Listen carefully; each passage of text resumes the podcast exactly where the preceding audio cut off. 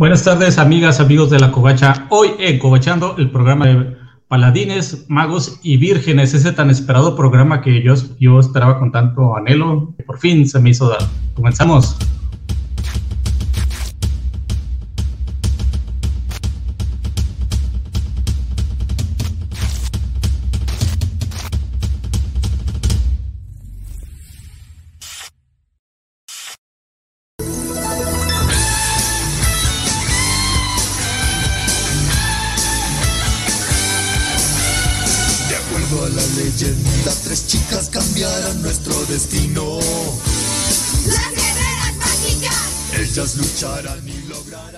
Bienvenidos de regreso, soy su anfitrión Spider Games. Hoy para este programa tenemos a una conocedora del tema, porque siempre dicen que los covachos de Covachando no, no saben ni papa. Tenemos a Gaby Maya. Gaby, gracias por aceptar la invitación.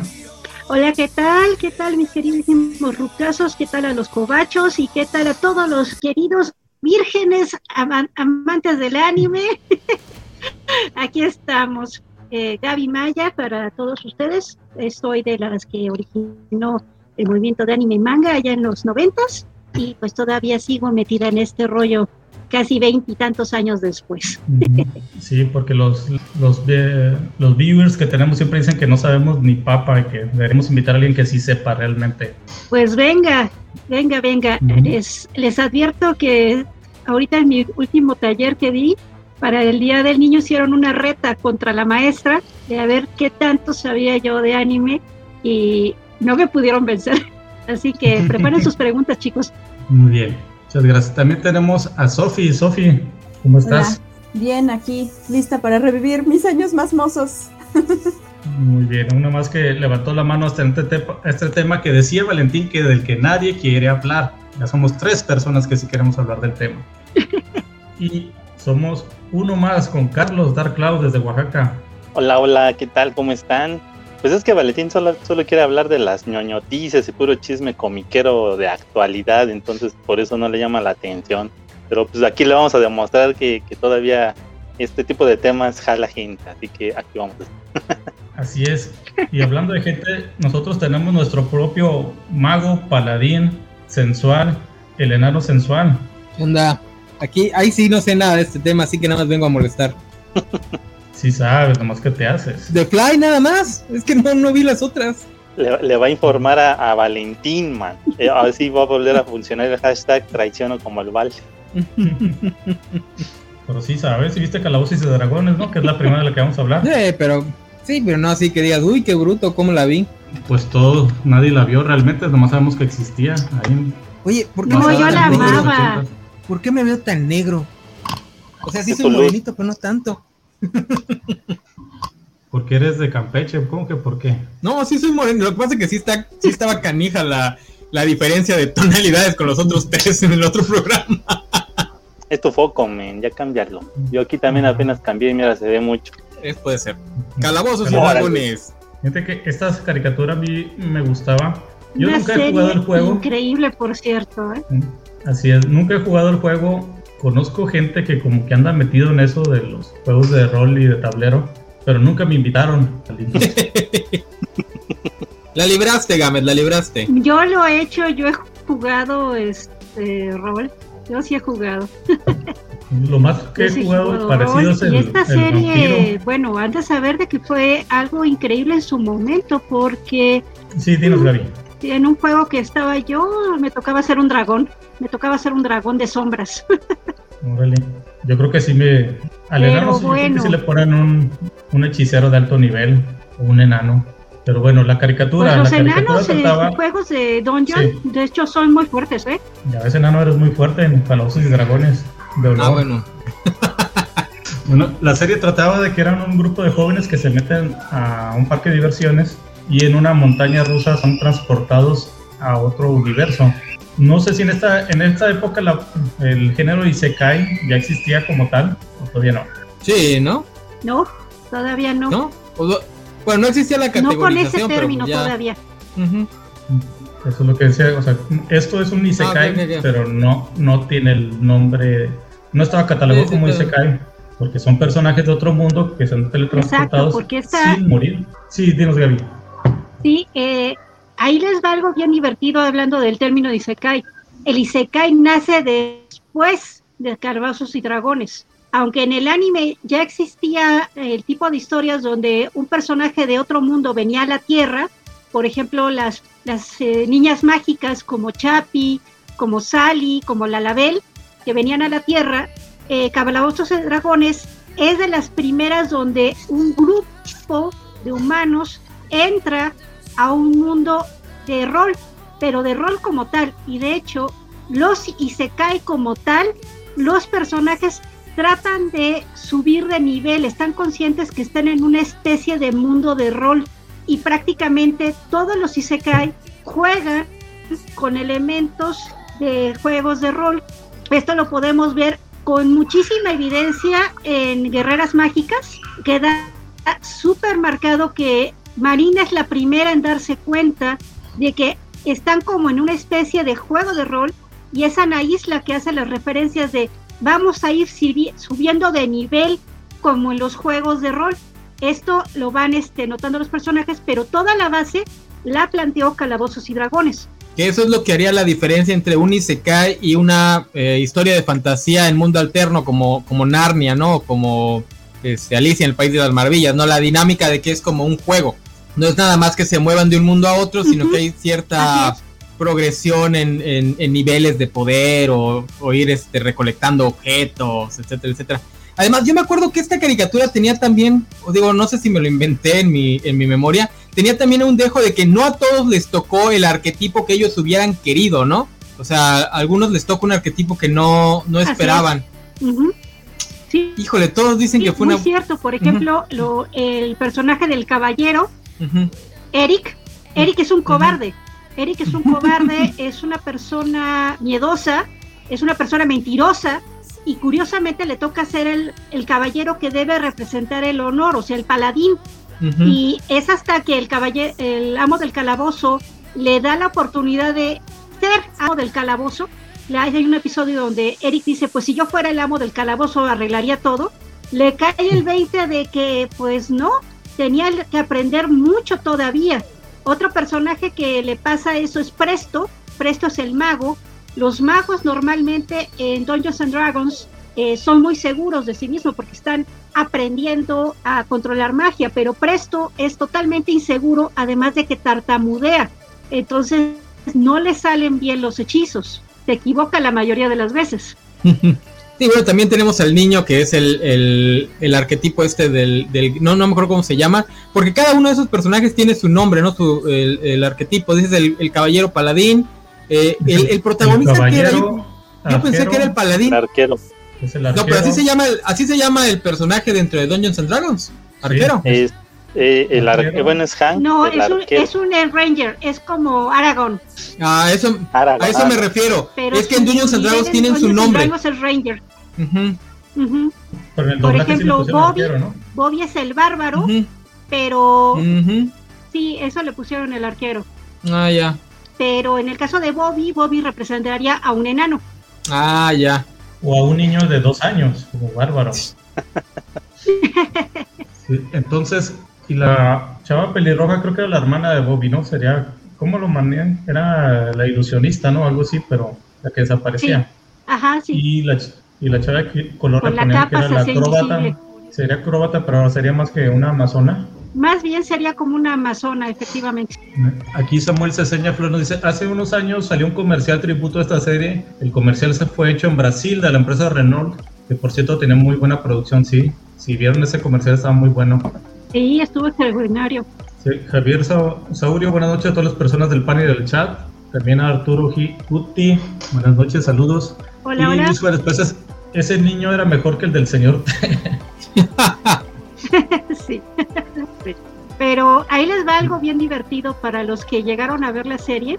Todos nos quejamos de que no la concluyeron, que no tiene un final, pero hace varios años eh, el escritor de la serie demostró que había un script que concluía la serie, y hicieron dos cosas, hicieron una radionovela con algunos de los actores de voz, haciendo sus papeles otra vez de los personajes, contando el final, y poco después una artista la dibujó completo, como un cómic, se pueden meter a YouTube y buscan final de Calabozos y Dragones, y ahí está el cómic completo basado en el guión del programa de radio que se sacó, y finalmente sabemos en qué carambas terminó todo esto. Muy bien, ya tienen tarea, ¿eh? Terminando, terminando el programa, sí. Van a YouTube a verlo. Sí, ¿y qué sí, porque parte yo de... recuerdo que el, el último episodio, o al menos el que yo recuerdo haber visto, fue que ya tenían oportunidad de, de escapar, pero por el unicornio se regresan todos y ya no pueden regresar no. a la Tierra. Bueno, es no. el que yo recuerdo. Regresaron, regresaron porque encontraron la, la montaña rusa, pero el villano se quedó en la Tierra, entonces por eso no se pueden quedar, lo tienen que traer de regreso. Ya no me acordaba. Sí, yo sí había visto ese, ese detalle sobre el cómic, y de hecho le, le vi como... Ajá. A ver, Sofi. Ah, sí, no, que yo sí había visto como la nota del cómic, pero precisamente este tenía entendido que al final de todas maneras sigue quedando como abierto, porque tenían como la posibilidad de seguir como con el programa o no, y que este al final tienen ellos la, la elección, ¿no? De si ya regresarse por fin a su mundo o, o seguir teniendo aventuras ahí. Pues hay que verlo y salir de, de la duda. Dice Samuel Ceseña, Diana, la acróbata amazona, me encantaba ese personaje. Luis Suárez, yo creí por mucho tiempo que el final era cuando se la parten al malo. ¿No es cuando lo enfrentan con el dragón de cinco cabezas? Que eran los como los rivales, ¿no? Del, del lugar.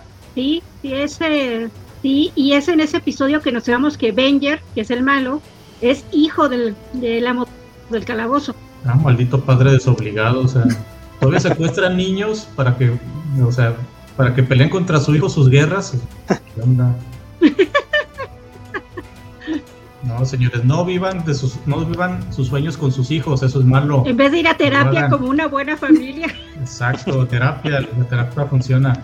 Dice Javier Saurio que qué maravilla de información, muchas gracias por conocer el final del autor. Pues a mí me gustaba, me gustaba verla, y aunque las temáticas eran similares, de que llegaban a un punto y el amo del calabozo aparecía, que era como el juego, ¿no? El juego del amo del calabozo te dice qué hacer, o más o menos trae indicios de qué hacer, a dónde ir, pero estos son, pues estos chavos lo único que querían era regresar a casa. Lo curioso sería eso, si se regresan con el unicornio. No, no querías con un unicornio en tu casa. Pues no, son muy útiles, ¿no? ¿Como para qué sirven o qué? Para jugar no los puedes. Pues nada más para usar su cuerno de destapa de destapa refrescos. Además, si ¿qué series donde los pintan como unos completos asnos? Hay una serie, no me acuerdo si es Rick and Morty o es este otra que, que tienen Gravity Falls, que son unos completos asnos los, uh-huh. los unicornios. Pregunta sí, a Samuel Ceseña. Este, con Celeste Bellavela. Ese. Había una teoría que el amo del calabozo realmente era el que causaba las cosas malas, bueno, que les pasaba, ¿cierto? No, no es del todo cierto, pero sí era el que provocaba las aventuras, porque necesitaba que los chicos se volvieran cada vez más hábiles en cada uno de sus elementos, vaya, para poder hacer frente a Avenger, que ese era el gran punto de enfrentarlo y derrotarlo, pero Ay, sí se las ponía que, muy difícil cada vez que podía. Ahorita que el enano viene de, de Harry Potter, esto es como Harry Potter, mira, la J K. Rowling está pirateando la historia de Animales Fantásticos. ¿A poco se salen Animales Fantásticos? Pues no, el Dumbledore no mata al, al Newt, no, sí. ah. contra, el, contra el papucho. ¿Ves? La verdad me sorprende que digan que esta pues serie sí, era muy si buena. La, Yo base, sí la... la base es esa. Yo sí la recuerdo, pero no recuerdo ni de niño que cualquier cosa me sorprendía, que, que esta serie me llamara tanto la atención. De hecho, se me hacía algo aburridona y pesada. O sea, la, el concepto estaba padre, por eso me llamaba la atención. Pero ya a la hora de la historia era así como que se me hacía formulaica, incluso de niño, que me aventaba cualquier basura que me, que me pusiera la televisión, que me educó más que mis padres. Es que desde esa, de esa época me todas las capas. Todas las caricaturas tenían fórmula, ¿no? Era la misma fórmula y... Sí, pero aún así esta se me hacía muy, muy, muy, muy formulaica. Creo que la única que, que se me hubiese hecho peor era la de G I. Joe. Tal vez sí. Es que a lo mejor porque hasta el, el consejo final del capítulo. Hasta la revelación, la revelación del, de que el malo es el hijo del, del amo del calabozo, fue así como que, ah, ajá, qué padre. Y eso que en ese entonces todavía no sabía que, que dar, lo de Darth Vader y Luke Skywalker. Y ahora sí se me hizo así como que, ¿Eh? ¿En qué año salió aquí en México? Para ver, ¿qué otras cosas estaba viendo en esa época? ¿En qué año salió creo esta serie en México? ¿ochenta y cuatro? ¿En México? Poco antes. Es en, poco como antes en el ochenta y seis. De, poco antes del terremoto, creo. Ajá. ochenta y tres, ochenta y cuatro. Mm. Ah, bueno, que sí, yo, yo ya la vi en, en, en reruns cuando ya otras series habían tomado la, la batuta. O sea, sale, sale a la par de He-Man y Thundercats y todos esos. Pues sí. Más o menos. Ajá. Muy bien. Sí, ¿algo que quieran hablar más de esta? Así para, es, exactamente. Para pasar hacia lo bueno. De esta, de hecho, nomás la, nomás la agarré porque como que iba con el tema. Bueno, pues...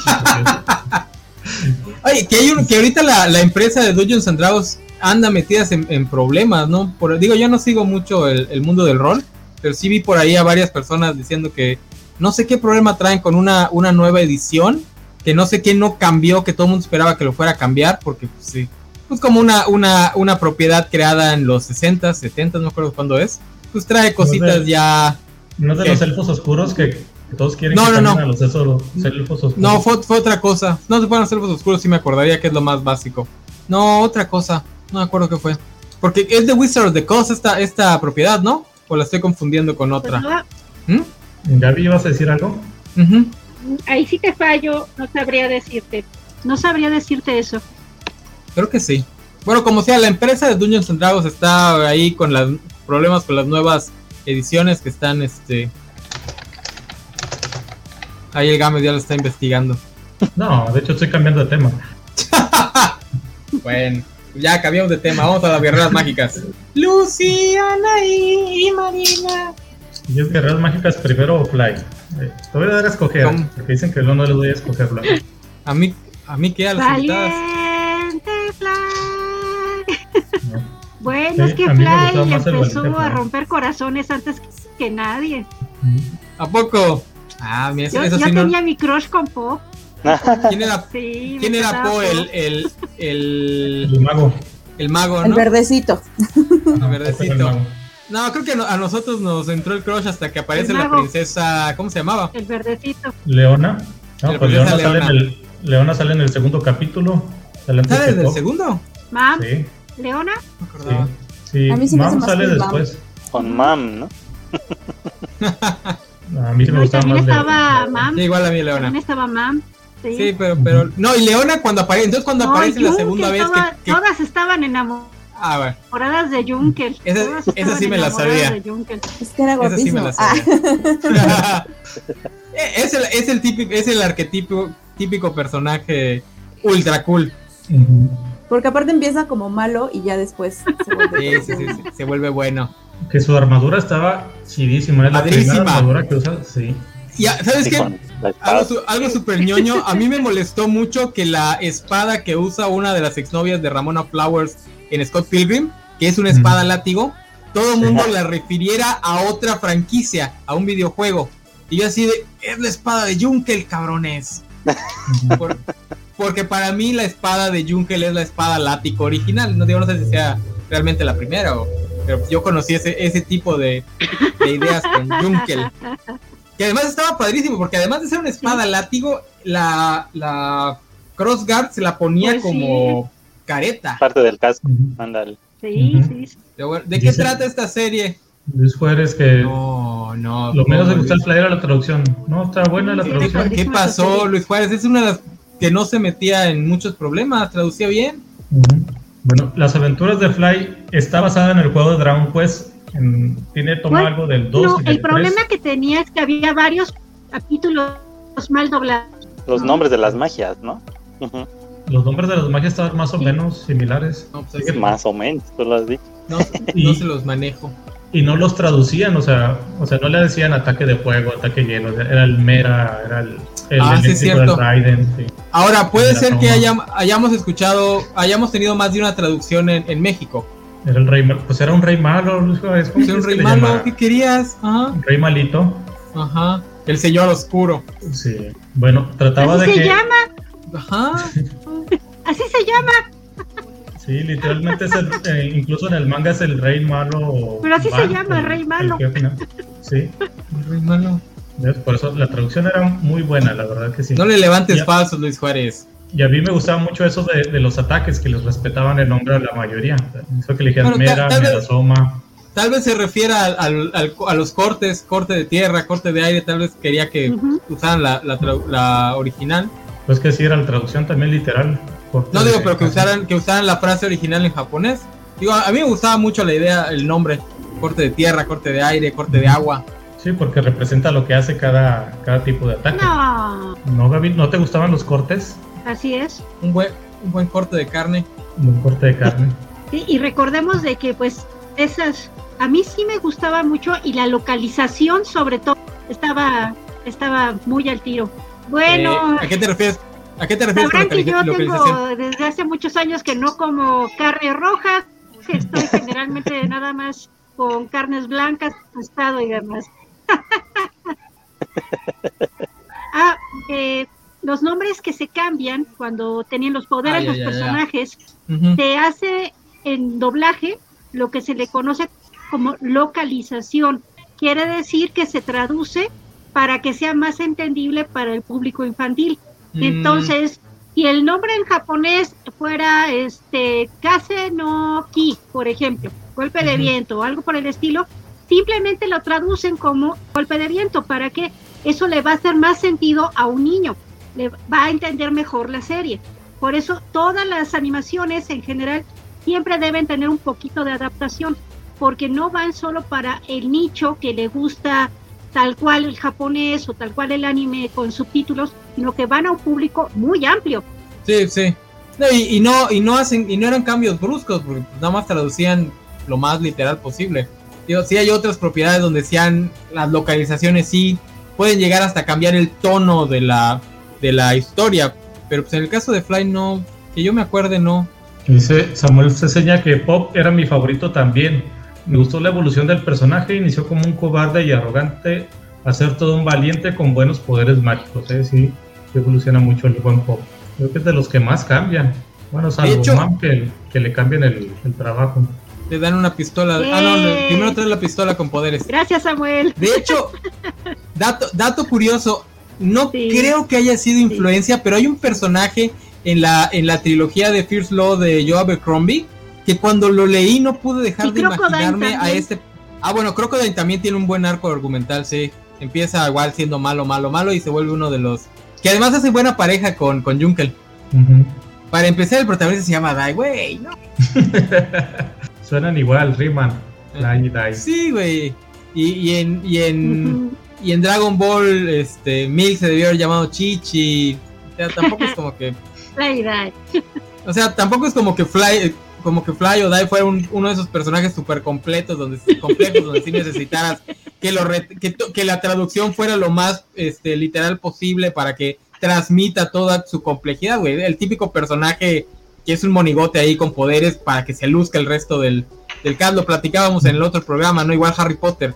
O sea, son los más aburridos en su en su programa porque digo en su en su serie porque pues el chiste es que se luzcan los demás personajes, igual que Goku ¿Eh? en Dragon Ball. O sea, no son personajes que requieran... No, fíjate que no. O sea, cumple la misma sí. función, pero Piccolo no es el primer no es el primer enemigo de Goku que se, sí. que se vuelve bueno. Y Crocodile no se mantiene como un sangrón, porque además de malo, Crocodile era extremadamente arrogante. Y cuando sí. se vuelve bueno, el que se queda como arro- el único que se queda ligeramente arrogante es Junkel. Porque en la pareja Crocodile-Junkel... Crocodile se vuelve más como el más buena ondita, el más este uh-huh. calmadón, mientras que Junkel sí mantiene su, su pose de... de es como Viruta y Capulina, Junkel es Viruta y Crocodile es Capulina. Ándale. De Chico Cool. Ajá. Uh-huh. Chico Cool, siempre con la mirada de enojado y... Pero Junkel era el Chico Cool. El típico, el típico Sasuke, que para uh-huh. los más jóvenes. Digo, no sé ahorita cuál sea el, la versión de, de My Hero Academy, no. No voy, no voy al día con, con el anime. Bakugo, se llama Bakugo, Bakugo, ¿no? El de que explota. Baku, ándale, Bakugo. Ah, creo que sí. No, pues no, ahí sí no. Ahí sí te la debo. Digo, bueno, la serie no se llama ni Las Aventuras de Fly ni Dragon Quest, se llama sí, porque... Dino Boken. Uh-huh. Sí, que Dino Boken es eso, la gran aventura de Dai. Entonces, pues queda correcto Las Aventuras de Fly. Uh-huh. A mí y a mi hermano nos gustaba mucho de niños. ¿Ibas a decir algo, Sofía? Ah, más bien iba a preguntar que creo que esta también se quedó como, eh, la serie también se quedó cortada y solamente terminó en manga, ¿no? Uh-huh. Sí. Que se, sí, quedó, la... se quedó en lo mejor. Se quedó en lo mejor cuando Dai enfrenta a su papá, a su y, papá. Y cuando descubre al... que es un bueno, caballero del dragón. Caballero dragón. Al gran Baran. El... Una de las mejores introducciones en el anime que han existido. Por cierto, supieron ¿Sí? que, que se continuó la serie. Supieron que ya se continuó sí, la serie. Está el reboot. Ya, ya pasaron la parte de Baran, ¿no? Se ha pasado sí. rápido esa parte. Sí, es que la serie, la, el remake va más rápido. Sí, va. Sí, pues la primera. cuarenta, ya. Lo, lo que ya viste, pues tampoco se lo tienen que volver a contar igual, este, de, tan detenido. Que por cierto, la introducción de los siete, de los siete, sí, ya, ¿son ejércitos? Ya. ¿Ejércitos o batallones? Batallones. Siete batallones. Los siete, la introducción de los siete batallones sí. del mal es una de las cosas más padres que he visto. Y aún así, cuando se introduce a Baran como personaje individual, es una de las mejores introducciones en el anime que hay. Sí, y más por, o sea, cómo son tan variados. Bueno, que dos, dos batallones son más o menos similares. Sí. El de las sombras y el de los no, ah, sí. no vivos, que son más o menos similares. Está el de los magos, el de los fuego y hielo, el del dragón. El del super dragón. El super dragón. No, no es dragón, es super dragón. Super dragón. O sea, Dragon ese, Ball y Dragon Ball Z no son lo mismo. No. La influencia de Akira Toriyama en esta historia es importante mencionar, no, ya no, que no. es el que a, a, diseña los personajes. Él diseña los al personajes. Diablo Akira Toriyama, al diablo Akira Toriyama, ya está ahí milkeando Dragon Ball. Está pensando ahorita qué nuevo color de pelo ponerle a Goku. Sí, nomás hace el diseño de los juegos originales, el puro diseño Ajá. de personajes. Sí, que, que sus diseños son buenísimos, o sea. En eso sí, en eso sí se pinta solo el, el señor Toriyama. Okay, dice que se me... el anime, el anime no se ve tan Akira Toriyamaresco porque el anime no es de Akira Toriyama ni la historia original. La historia original. O sea, se ve similar, pero en el mismo sentido que todos los animes que salieron después de Dragon Ball se ven similares. De hecho, este no sé si salga después o no, a la no. parte del Dragon Ball original. Es después, ¿no? No sé, la verdad. Es que los Dragon Sí, es después, es o sea, Dragon Ball de es del ochenta y seis, creo. Uh-huh. Ándale, ya lo imitan los demás. ¿Sí? Son contemporáneos, sí, es normal. Son contemporáneos. Uh-huh. Uh-huh. Dice que en la nueva arreglan varios detalles del original. Uh-huh. Pues realmente no he visto cuáles, porque como dijo el enano, lo mejor ya se lo hubieran animado. Yo cuando, este, sí, es muy normal mi hermano en el manga, y... cuando pega un estilo, todo el mundo lo imita. Uh-huh. Sí, de la historia cuando mi hermano y yo la seguimos y que queda inconclusa, con el nacimiento del internet, no sé de dónde sacó mi hermano un resumen de treinta páginas en Word con la historia escrita, alguien la transcribió y nos la aventamos, la, leí, la leímos hasta la página nueve o diez, creo que es lo que se, lo que se había animado, o sea, de treinta y tantas páginas y todo, todo lo demás, y luego ya encontré el manga... para terminar la historia. Creo que también Beat lo publicó aquí, ¿no? Todo completo. Carlos, ahí tiene su colección de las aventuras de Flight de Beat. Uh-huh, sí. No, fíjate que está incompleta. Aquí empezó a haber mucha mala distribución también en aquellos años. Y tengo, creo que los primeros seis o siete. Y ya de ahí no le vi la pista. Y ya cuando me enteré que ya habían publicado el último, ese sí lo compré. O sea, tengo los primeros y el último tomo. Pero sí, sí, está incompleto. Pero sí, aquí Beat sí la publicó toda. ¿Y qué pasó, Carlos? ¿No tienen ningún muñequito de Fly, de Baran? ¿De Fly? Sí, déjame, voy por uno. Ah, chingue, sí lo decía en serio. Sí. Bueno, pero yo, así ya rapidito.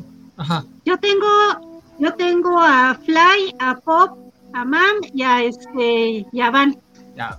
Es que la verdad eran muy buenos personajes, la verdad, casi todos, ¿no? no yo sí tengo los mis personajes muñequitos. Que eran... Te los voy a pasar ahorita per- a Spider Gamers. La imagen, sí, porque la, las figuras, bueno, mi hermano tenía Fly y a Crocodile, la figura de Crocodile estaba muy chida, ¿eh? Medía como seis pulgadas y estaba muy, muy, muy padre. Pero, no, es que la neta, todos los, todos los generales están muy bien diseñados. Incluso el mago, que, que vendría siendo el más chaqueto de todos, está, le quedaba, ¿no? Digo, Minsburg, Baran, Junkel, Crocodile... ¿Cómo se llamaba el de llama, el de la llama de hielo, este, Fraser? Fraser. Sí, porque es sí, mezcla de Fire y Blizzard, ¿no? Uh-huh. Sí, que el que hacen los ataques de hielo y de fuego al mismo tiempo. Sí, que cuando por fin logran destruir su cuerpo resulta que también puede atacarlos con piedras, ¿no? Sí. Pero está muy padre y todo el asunto también de del maestro de, de Van, o sea, que era el, el héroe original, como les llamaban. Mm. Uh-huh. Estaba muy sí, padre un y más como héroe, un gran héroe. Sí, deja, hagan, platícanos mientras bajo las imágenes para ponerlas aquí. Este, pues qué, qué más, qué más, qué más. Falta el intro. Valiente. Bueno, de eh, que casi nadie se. Ah. ¿Cómo, cómo? Ah, que en, en, fíjate que en Twitter un chavo decía que no, en Facebook él nunca, no sabía que la caricatura tenía ending. Pero el ending sí, sí lo pasó T V Azteca completo y está, está muy padre. Para los que nada más escuchan esto en podcast, el Carlos ya nos salió a presumir a Junkel. Yo lo decía de broma, tenía la esperanza de que en este ah, programa no nos presumiera sus ay, juguetes. ¡Ay, qué bonito! Pero nos está presumiendo un Junkel muy, muy bonito. Se parece un poco es... a los Caballeros del Zodíaco antiguos. Ajá, sí, pues es que es de la época. De hecho, uh-huh. yo me acuerdo... Creo que yo vi un este a, a Fly y a Pop en las antiguas tiendas que se llamaban eh, Blanco, que pasaron a ser Gigante. No sé si ustedes recuerdan esas tiendas. Sí, a mí sí me tocaron. Y este, ahí están, mira. De hecho, pues ya ahí está pues, la cajita, el, el blister más que nada está sostenido ya, con masking. pero, pero pues sí, o sea, la figura se mantiene. A ver, déjalo ahí. La tiene la espada en estado natural y tiene lo demás que se ve es, sería que la espada ya como el látigo. Uh-huh. Para ponerlo no, en el casco. Pues sí, sí está padre. Ah, ya, ya, la espada como el látigo para poner en el casco. Sí. Qué padre está. No, y que la armadura de Junkel estaba qué bien padre. padre. Sí. sí. Se lo trajo ja- Carlos sí. de su viaje a Japón. A Japón, claro que sí. El único personaje que le podría dar pelea a Junkel en cuestión de diseño sería Baran. Pero creo que más bien porque sí. está más padre la idea detrás de Baran, sí. como Caballero Dragón y todo eso, que por diseño. Ahí está Baran. ¿no? Sí. Y bueno, para los que no, nunca, hemos, nunca nos hemos sentado a leer un archivo de Word con la historia completa. ¿Qué fue lo que sigue de, de la historia que ya no vimos? ¿Quién nos lo quiere contar? No, porque ¿qué tal si son spoilers? pues, pues bueno, yo te digo, leí ya el último tomo. Sí, el último tomo sí es, es muy triste con el final de, de Dai en, en el manga. Y es, es, yo creo que era el típico final que tienen muchos, muchos animes de aventura, o mangas más bien de, de aventura. El caso es, de hecho, es muy similar a los Caballeros del Zodíaco, en el que el final te lo te lo ponen así de que casi casi todos eh, se sacrifican para vencer al mal, y en Fly pasa exactamente lo mismo, simplemente él se va y, y al final quien está relatando toda la historia es, es Pop, quien no, no sé a quién le está contando la historia, que esperan el regreso del héroe legendario, porque al final está una lápida y está su espada. Sí. Y, y fíjense que cuando se anuncia el, la nueva versión del anime, eh, enseñan esa toma en el tráiler donde estaban anunciando el, el regreso de, de las aventuras de Dai. Eh, ponen como principal o, o como primer plano, ponen esa esquela o esa estatua y la espada, así como que clavada, y, y unas flores. Entonces eso fue sacado ya de del, las últimas páginas del del manga, y así como wow, no es posible, si sí lo van a terminar. Y sí, obviamente en el en el anime nuevo sí se espera que llegue a este a esta ah. conclusión. Técnicamente regresó, técnicamente. Oye, entonces Dragon Ball le robó le robó el final a, a Dai Noboken. ¿Quién? Dragon Ball Dragon G T Ball. G T. Eh, ah, por como se va Goku con las esferas. Ajá. Sí, bueno, es que en la pelea, en la pelea, no es que no, Fly se vaya, ser, sino que en la puede eh, ser. No, en, la pelea, bueno, en, la, ser. en la pelea fi- final, o sea, Fly no es que se vaya, sino que desaparece en el último ataque, uh-huh. y lo único que queda es la espada. La espada. Uh-huh. Entonces todos esperan que regrese algún día vivo, para que esté descansando, dor- dormidito, recuperándose de sus heridas y venga a hacer. A cumplirle a la princesa Leona, que nomás la dejó vestida y alborotada. Aquí Samuel Ceseña nos hace una pregunta. ¿Recuerda un anime llamado Los Caballeros de Kodai? Uh-huh. Major Circle Guru Guru. El diseño de los personajes era tipo chibi, sí, sí me acuerdo. En T V Azteca la pasaron muy poquito. Y me, gust- me gustaba mucho porque tenía un estilo así de, de videojuego de R P G. Todo era así como ah, R P G. Sí, como no. Y era muy buena. Estaba muy divertido. Ajá. Y creo que... Hablando de Dungeons and Dragons, uh-huh. todos suenan de esa, de esa época. Sí, estaba muy bonito también. Y, y creo que tiene una un remake. ¿eh? Bueno, creo que en Japón sí tiene algo de, de seguidores y creo que se tiene una nueva versión. El último que investigué al respecto. Uy, Record of Lodoss War. Está muy buena esta serie también. Y sí, es un mundo élfico, guerreros, magos. Ah, claro que sí, Record of Lodoss War. Como de que no, no, bellísimo. Sí, ¿y eso de qué trata? Porque me... Idglit, todo mundo. Me suena como que estaban... Idglit, pirotés, ah, esos dragones, todo. ¿Es anime o...? Es anime. Que me suena como que están grabando lodo en algún es lado. Es anime y está basado en una serie de novelas y después de eso le hicieron manga. Sí. Mm. Eh, Record of Lodoss War se asemeja más al Señor de los Anillos. Mm-hmm. Es de hecho... Eh, Record of Lodoss War no entra dentro del mundo Dungeons and Dragons, entra dentro del mundo del Señor de los Anillos, con eh, tribus elfas, con tribus eh, humanas, con tribus de enanos, con clérigos, eh, y, la, y la parte de esto que inicia con un grupo de aventureros que por razones eh, diferentes se van eh, viendo envueltos en una guerra entre dos este entre dos grandes reinos. Uno de los reinos, por supuesto, lo que quiere es este ser el reino oscuro, ya saben, este tipo eh, Morgoth, este Mordor, tipo este Sauron, que quieren dominar a todos. Y por el otro lado tenemos este el reino de los buenos, por supuesto, que pues quieren evitar que, que la tierra sea sometida por este caos. Eh, dentro de la historia pues vamos conociendo a la, la elfa rubia que vemos ahí es Diglit, que es una elfa silvana, de hecho es una elfa de bosque, y el resto de los personajes sí representan a cada una de las supuestas tribus que llegamos a ver en El Señor de los Anillos. No solamente tenemos a los enanos y tenemos a los hombres, también tenemos hombres salvajes y tenemos eh, también magos magos este, que todavía existen, tipo Gandalf, como si fueran una especie de clan de magos. Y ya empiezan a existir los clérigos. Los clérigos, poco tiempo de personaje más para jugar. Pero esta serie, la música es extraordinaria, la animación es bellísima y pues súper recomendada. De hecho, creo que la pueden ver sin ningún problema en YouTube. Deben estar todos los, todos los ovas ahí. Salió una serie de manga tratando de seguir la historia, pero se veía muy diferente el dibujo, no sé qué tanto pegó realmente, fueron muy populares en su momento.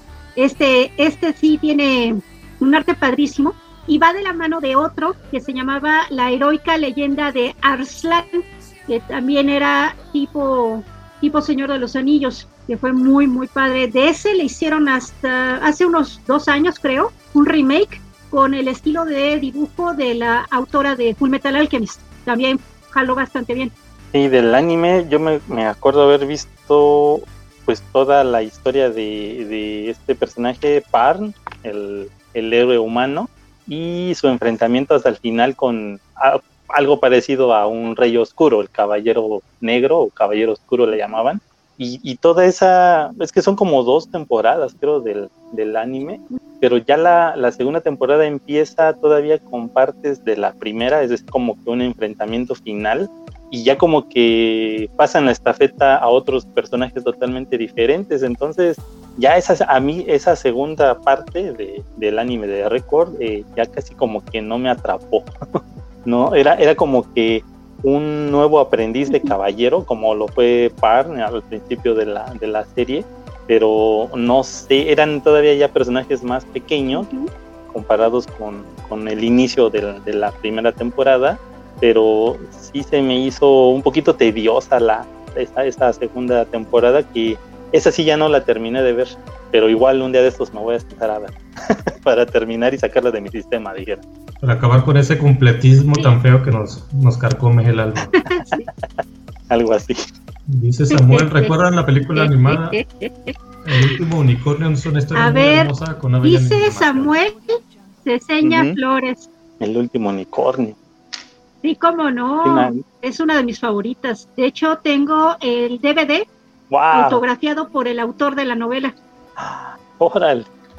Tengo el D V D. Y de hecho salió, el, salió una segunda parte en novela que se llama Dos Corazones, donde vuelve el autor a presentar al unicornio y qué pasó con el príncipe Vir, ya, este, ya viejo. Ya viejo se vuelve a encontrar con el unicornio y es muy, muy bueno el final. Eh, se los quisiera spoilear, si tienen la oportunidad de buscar la novela, es muy cortita, se llama Dos Corazones, Two Hearts. El autor se llama Peter S. Beagle, Beagle así como la raza de perros. Y volvemos a ver a Schmendrick, volvemos a saber este eh, del unicornio, podremos saber este... Del, del rey, bueno, del príncipe, que ya ahora es rey, y, y pues vaya, es solamente como para decir, esto fue lo que pasó muchos años después, pero es muy bonita la novela, es muy no, es cortita, es bastante cortita, es un cuento corto, pero es muy bonito porque volvemos a, a, a ver a, a, Maltea, a Maltea, volvemos a ver a Schmendrick, el mago, sabemos que el rey reinó muchos, muchos, muchos años y fue un rey muy justo, entonces estuvo muy, muy poderoso. Maltia. Y a ese dan los magos como en Harry Potter. La música, la música hecha por América, bueno, qué cosa tan divina. De ese nano y tú hablando de Harry Potter cuando aquí hay más magia y más música y más cosas bonitas. Pero bueno, vamos a hablar ahora sí de... Bueno, ¿alguien quiere hablar más de Fly? No. Pues que la sigan en Crunchyroll porque ahí es donde están estrenando los los episodios y ya con, con subtítulos en español para los que tienen premium, casi casi a la... No, no está a, al momento, es que yo me acordaba que una vez me dieron no, que no unas quiero hablar de, cuantas horas de, de, de premium y sí, me acuerdo que me chuté los primeros episodios. Sí, más bien de cambiar de tema, vamos a cambiar de tema ahora sí. Échale, a ver. Sí, vamos a hablar de Lucy, Anaís y Marina, lo que tanto esperaba el enano. O sea, nunca la vi. ¿Cómo nunca viste? No, mejor Marita, dinos qué viste. No ves nada. Ah, tú, mira nada más. Que Gaby nos Pero dijo la acaban de sacar en Beat Me. La acaban de volver a pasar completa en Beat Me. Ah, sí es cierto, ¿no? Y en Prime Video está también. Si las Prime dos temporadas de, o bueno, más bien las dos partes de Las, las, do, las dos partes, no sé si están los O V As, pero sí están la, la temporada completa, la primera y la segunda. ¿Sí? ¿En Beat Me? No, en Prime. En Prime. Prime. Ah. Sí, están completas. Uh-huh. En Beat Me. De hecho, Gaby Prime. Por Twitter nos dijo algo, algo muy interesante y muy cierto, que la canción original del, op, del opening te spoilea toda la serie si le pones atención. Porque empieza que... ¿Cómo empieza la canción? Sí. Pues ahí desde el primer estrofa te estrofa. No sé si la puedes este, a... poner la canción. Vamos a ver, platiquen al respecto mientras la busco, a ver si no, no nos tira YouTube. Ah, pues sí te spoilea, ¿no? Que este, que lograrán salvar a Céfiro del mal. Entonces ya desde la primera estrofa ya te están diciendo que van a ganar. Desde la primera estrofa ya. Te la spoilean toda. Sí, porque dice que de acuerdo a las leyendas, tres chicas al, este, salvarán nuestro destino, algo así. Bueno, ya, pues es el tema, está bien. La canción empieza con, de acuerdo a la leyenda, tres uh-huh. chicas van a cambiar nuestro destino. Ajá. Así es. A ver, ya lo encontré, a ver si me y luego, si lo puedo poner sin tanto problema. Te dicen, llegarán a Céfiro y vencerán al enemigo. Y luego, con los poderes que ellas van a obtener... Ah. Ya, ya, ya lo daban por ahí. Vale, vamos a ver si, si se puede, si no se ofrecía tanto el video y lo deja poner todo. ¿Sí se escucha o solo yo? Solo tú, man. ¿No? Súbele ahí al control. A ver. Creo que solo tú. No aparece la opción de, de ponerle el audio aquí. No, pues no. No se dejó, pero... Pues básicamente dice, te cuenta toda la historia ahí, de que con sus poderes van a lograr vencer a, a Zagato. Dice, oye, pues... O sea, ya ni siquiera dudas si van a poder vencer. O sea, uno sabe que sí le van a ganar al malo al final, pero pues pero déjame ver a ver si, si batallan o no. Pero esa la cuestión la fue que en el, la, la traducción la adaptaron, porque cuando yo descubro que el opening ni siquiera es cantado por, por un, una banda metal rockera de, de hombres, como se escucha en el tema latino. Uh-huh. Y pues sí, el, el tema en japonés es, es cantado por una chica y la letra es totalmente diferente a, a, a lo que escuchamos como el opening de las Guerreras Mágicas. Sí. Así es, es totalmente diferente. ¿Y no te spoilean en la versión original la historia? Pues no, porque no, el tema no habla de, del anime. ¿No? No, habla, de habla de una luz, habla de como que... No, habla del corazón de, y de las ilusiones. Ajá, vencer la adversidad y todo eso. Pues sí, sí te spoilea todo, ajá, y más con la... el, con la parte final que te dice que el, desti- el destino de Céfiro ellas decidirán, porque básicamente eso pasa al final. ¿Alguien quiere contarle la historia al enano que no nunca vio las Guerreras Mágicas y por eso es un niño sin amor? A ver, Sofi, Sofi, ¿tú te la sabes? Sí, pues eh, son estas tres chicas que eh, están de repente en, en la torre de Tokio y están en una visita escolar. Y de repente, mágica, mística y misteriosamente se teletransportan a este, pues a este mundo, ¿no? Que es este, que es Céfiro. Y entonces pues sale este maguito que es Guruklef y les dice pues básicamente que pues están ahí este para, pues, para salvar a su este a su planeta, ¿no? Entonces pues ellas tienen que ir como que superando estas, eh, que precisamente esta es una de las cosas que tiene que ver precisamente con lo del doblaje, que dicen que el doblaje latino como que le quita mucho de todo el background que tiene precisamente de, de los juegos de R P G, porque no se comenta tanto como esto de que ir subiendo de nivel, que van mejorando sus, eh, sus armaduras, que van obteniendo poderes, ¿no?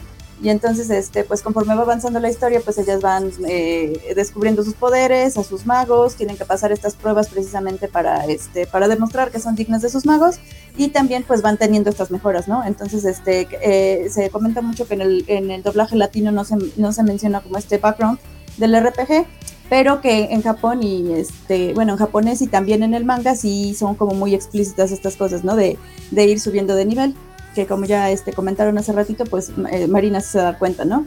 Y pues este, ya al final, pues obviamente, pues este, descubres que sí, pues en realidad el problema no era que el malo no era malo, sino que la buena era, este, estaba enamorada del malo, y pues como no podía tener sus deseos propios, porque ella era la, este, pues el, el pilar de, de Céfiro, pues este, pues estaban ahí ellas, pues para acabar con ella, ¿no? Y acabar con el sistema de este del pilar de Céfiro y pues ya, ¿no? Y al final pues ellas regresan. Eh, eh, la historia es como diferente en el en el manga y en el anime para la segunda parte. En la primera parte más bien tienen como fillers, o sea, de repente como que eh, tienen eh, más convivencia en el, en el anime con las personas de Céfiro, y en el manga ya es como todo más rápido, ¿no? Porque nada más son tres tomos. Y ya eh, aquí digo, para la segunda parte sí ya es como distinta eh, eh, la historia del anime y eh, del manga, porque en el manga meten toda esta... este, Eh, solamente la historia de los tres planetas que se están peleando por eh, ser el pilar de Céfiro, que realmente pues las chicas dicen como que no está chido esto de que una sola persona tenga que hacerse cargo de todo un, un planeta, ¿no? Entonces pues eso es como lo, lo que terminan filosofando. Este, en el manga también pues descubren que Mojona es en realidad como el quien creó ese, ese mundo. Eh, Mojona. Sí, Mojona, que se llama, que en, en el anime le dicen Nikona. Sí. Wow. Y, sí. Y muchas otras cosas, ¿no? Y en cambio en el anime se van por otra historia, que es la parte esta eh, oscura y malévola de Lucy, que les empieza a hacer maldades a todo mundo, este, una mala que es súper mala y es en realidad todos los pensamientos oscuros de Céfiro, porque en Céfiro todo así como que los pensamientos y los sentimientos que tienen sus, sus, sus eh, pues sus pobladores están como que ahí volviéndose realidad, y entonces ya ahí todo el mundo reparte la... Este, su pueblo. Ajá.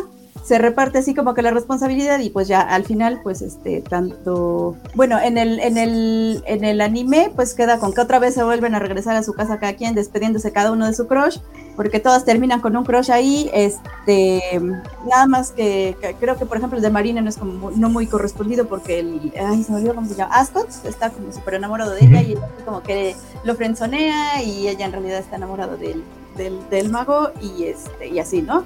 Y en el manga, pues ahí sí ya, este, más bien te dicen que a ti, a ti te dejan como, a ti lector, ¿cómo quieres que se llame este nuevo número, no? Porque pues en los dos terminan destruyendo pues este sistema medio injusto que es el del, el del, El del pilar, pilar ¿no? Uh-huh. Uh-huh. Ahora, otra cosa que es aquí como este eh, eh, dato curioso también que tiene que ver, insisto, como todas estas cosas que tuvo que ver con el doblaje de Latinoamérica, es que, por ejemplo, en la segunda parte está este personaje que se llama Águila y que está este enamorado del hermano del muerto de la primera temporada. Aquí en eh, Latinoamérica el doblaje lo hicieron con voz de una mujer. Entonces, este, pues mientras tenemos una historia ahí de cierto tipo en este, pues, de amor no correspondido en, en, en, en Japón, pues aquí en, en, en Latam, pues, pues aquí ya era un amor correspondido, pero era heterosexual, porque lo que importa es que triunfa el amor heterosexual, ¿no? Entonces, pues eso es, es una de esas cosas por las que también se, se critica un poco el, el doblaje latinoamericano, pero bueno, eso es como a grandes rasgos. Para evitar la censura, lo convierten en... En, en, en muchacha, en muchacha.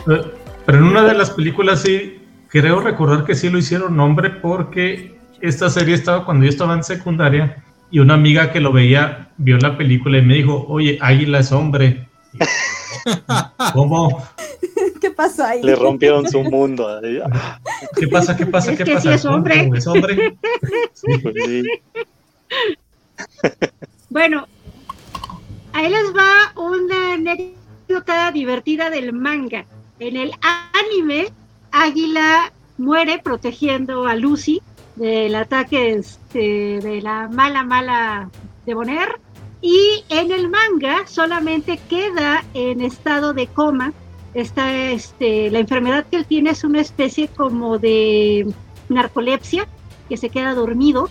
Y en el manga la situación era de que él quería convertirse en el pilar porque decía, bueno, si me quedo dormido, por culpa de mi enfermedad, de todas maneras puedo pensar en el bienestar de todo, puedo ser un pilar sin ningún problema. A final de cuentas, eh, me va a detener la vida este, el ser el pilar, no me voy a morir y voy a poder hacer eso. Pero cuando estas chicas cambian el final y Lucy es la que tiene el poder para decidir cómo, cómo, se, cómo va a cambiar Céfiro, cómo va a llamarse la nueva historia, vemos en las páginas finales que, que Águila está ya este, en su etapa de, de coma narcoléptico de alguna manera, pero su conciencia se puede seguir comunicando. Entonces eso se me hizo bastante tierno. Hay una ilustración muy bonita de parte de las autoras donde están Lucy y Águila dormidos, este, siendo sostenidos por Lantis, una ramita de árbol, como indicando todo esto es un sueño. Y aquí les va un detalle de parte de, las, de la historia. Guerreras Mágicas toma toda su referencia de la historia sin fin. Esmeralda es una referencia a la emperatriz infantil. Aquí lo que se trataba era de qué hubiera sucedido si la emperatriz infantil no necesitara de un nuevo nombre cada vez que se destruye fantasía para volver a renacer el mundo. ¿Qué sucedería si ella hubiera, eh, digamos, hubiera querido enamorar de alguien y se hubiera tratado de enamorar, por ejemplo, de Atreyu, ¿no? Entonces, ¿qué hubiera pasado? Fantasía se hubiera arruinado, se hubiera destruido. Por eso, al final en el manga, eh, te dejan un espacio para que tú le pongas tu propio nombre al mundo de Céfiro, ya no se va a llamar Céfiro. Ese detalle también es por el hecho de que Esmeralda se mantiene como una niña durante la gra- mayor parte del manga y del anime, y es hasta que nos dicen, es que quiero crecer para poderme enamorar y poder estar con Zagato, que es así como de... ah, ok, entonces está mal que ella sea una niña y que el sistema la mantenga como una niña. El sistema de alguna manera te mantenía en una edad en la que podías, este, eh, digamos, ser inmortal ahí un largo rato amando y protegiendo a Céfiro, pero es muy, muy divertida. Si lo vuelven a ver, busquen los pequeños guiños a la historia sin fin y les va a encantar eso. Sobre todo eh, donde se supone estaba... Eh, Esmeralda atrapada, es una referencia a la torre de marfil de la emperatriz infantil. Órale, eso no lo había tomado en cuenta. Muy interesante. Y el, el amigo de Zagato del final que se convierte en perrito será un homenaje a la nada, ya es que lo, es una especie de lobo. Muy interesante. Pero eso sí de que también eso, ¿verdad? Que el, pues el Zagato y la Esmeralda estaban enamorados y el Esmeralda es una niña. ¿Qué onda, Zagato? Sí, no. Es va. Un mundo mágico, men. No, malo, no malo, tachita. Pero, pero aparte se, se supone que por eso él quiere detener a, a, a estas tres, ¿no? Porque él sabe precisamente que van a ir a matarla, entonces por eso él les pone piedras, ¿no? Es que no era una niña, es que no era una niña, o sea, el, el sistema la mantenía en esa forma. Como a nosotros, que el sistema nos mantiene como niños viendo caricaturas. caricaturas bueno. El ahora problema que, es que, que sí envejecemos, ¿no? Sí. Ahora que lo escucho así, sí suena un poco antisistema las guerreras mágicas. Al final no era el malo. No, pues no. La verdad, la verdad sí me están vendiendo mucho de esta final... historia. Sí, cómprate los mangas, son tres nada más. Yo me, yo Podemos acuerdo... decir que son de las pocas historias que las Clamp sí terminaron. Ay, es de, además es de Clamp. Yo me acuerdo haberla sí. visto en la en la T V. Y sí, o sea, la, la, anima, la animación y la y la este y el concepto sí me llamaban la atención, pero yo esperaba algo más al nivel de Caball- sí. Caballeros del Zodíaco o, o Sailor Moon, y sí me acuerdo que se me hacía Ay, mucho sí. más compleja y complicada de lo que yo esperaba, ¿no? En ese entonces pues quería algo más peladito y en la boca, y ahorita que ustedes me la están describiendo, pues sí, obviamente sí es mucho más compleja de lo que fueron Caballeros Zodíaco o Sailor Moon, que eran pues historias súper básicas y súper formulaicas, ¿no? No, sí, es que aparte en el episodio final de la primera temporada, bueno, o sea, cuando llegan con Zagato dicen, no, pues te vamos a dar cuello y si, y si ya vamos a salvar a todos. Le digo, jaja, yo no soy el jefe final, o ¿cómo? Y sale la princesa Esmeralda dice, y tienen que pelear contra ella con los, los genios, y ella saca su mecha también, su robotzote, y ahora es el rival a vencer, y pues, ah, canijo, ¿cómo? Pues, venimos a salvarla y la tenemos que matar. Lo, y lo peor es que nadie les dijo nada, o sea, porque nadie se paró a decirles la, la profecía, porque el indicado que era el Guruklef, que esa es una de las cosas que yo aprendí de grande, el mono se llama Klef, y es un gurú, pero en la traducción te ponen Guruklef. Ah, no, se llama Guruklef completo, rayos.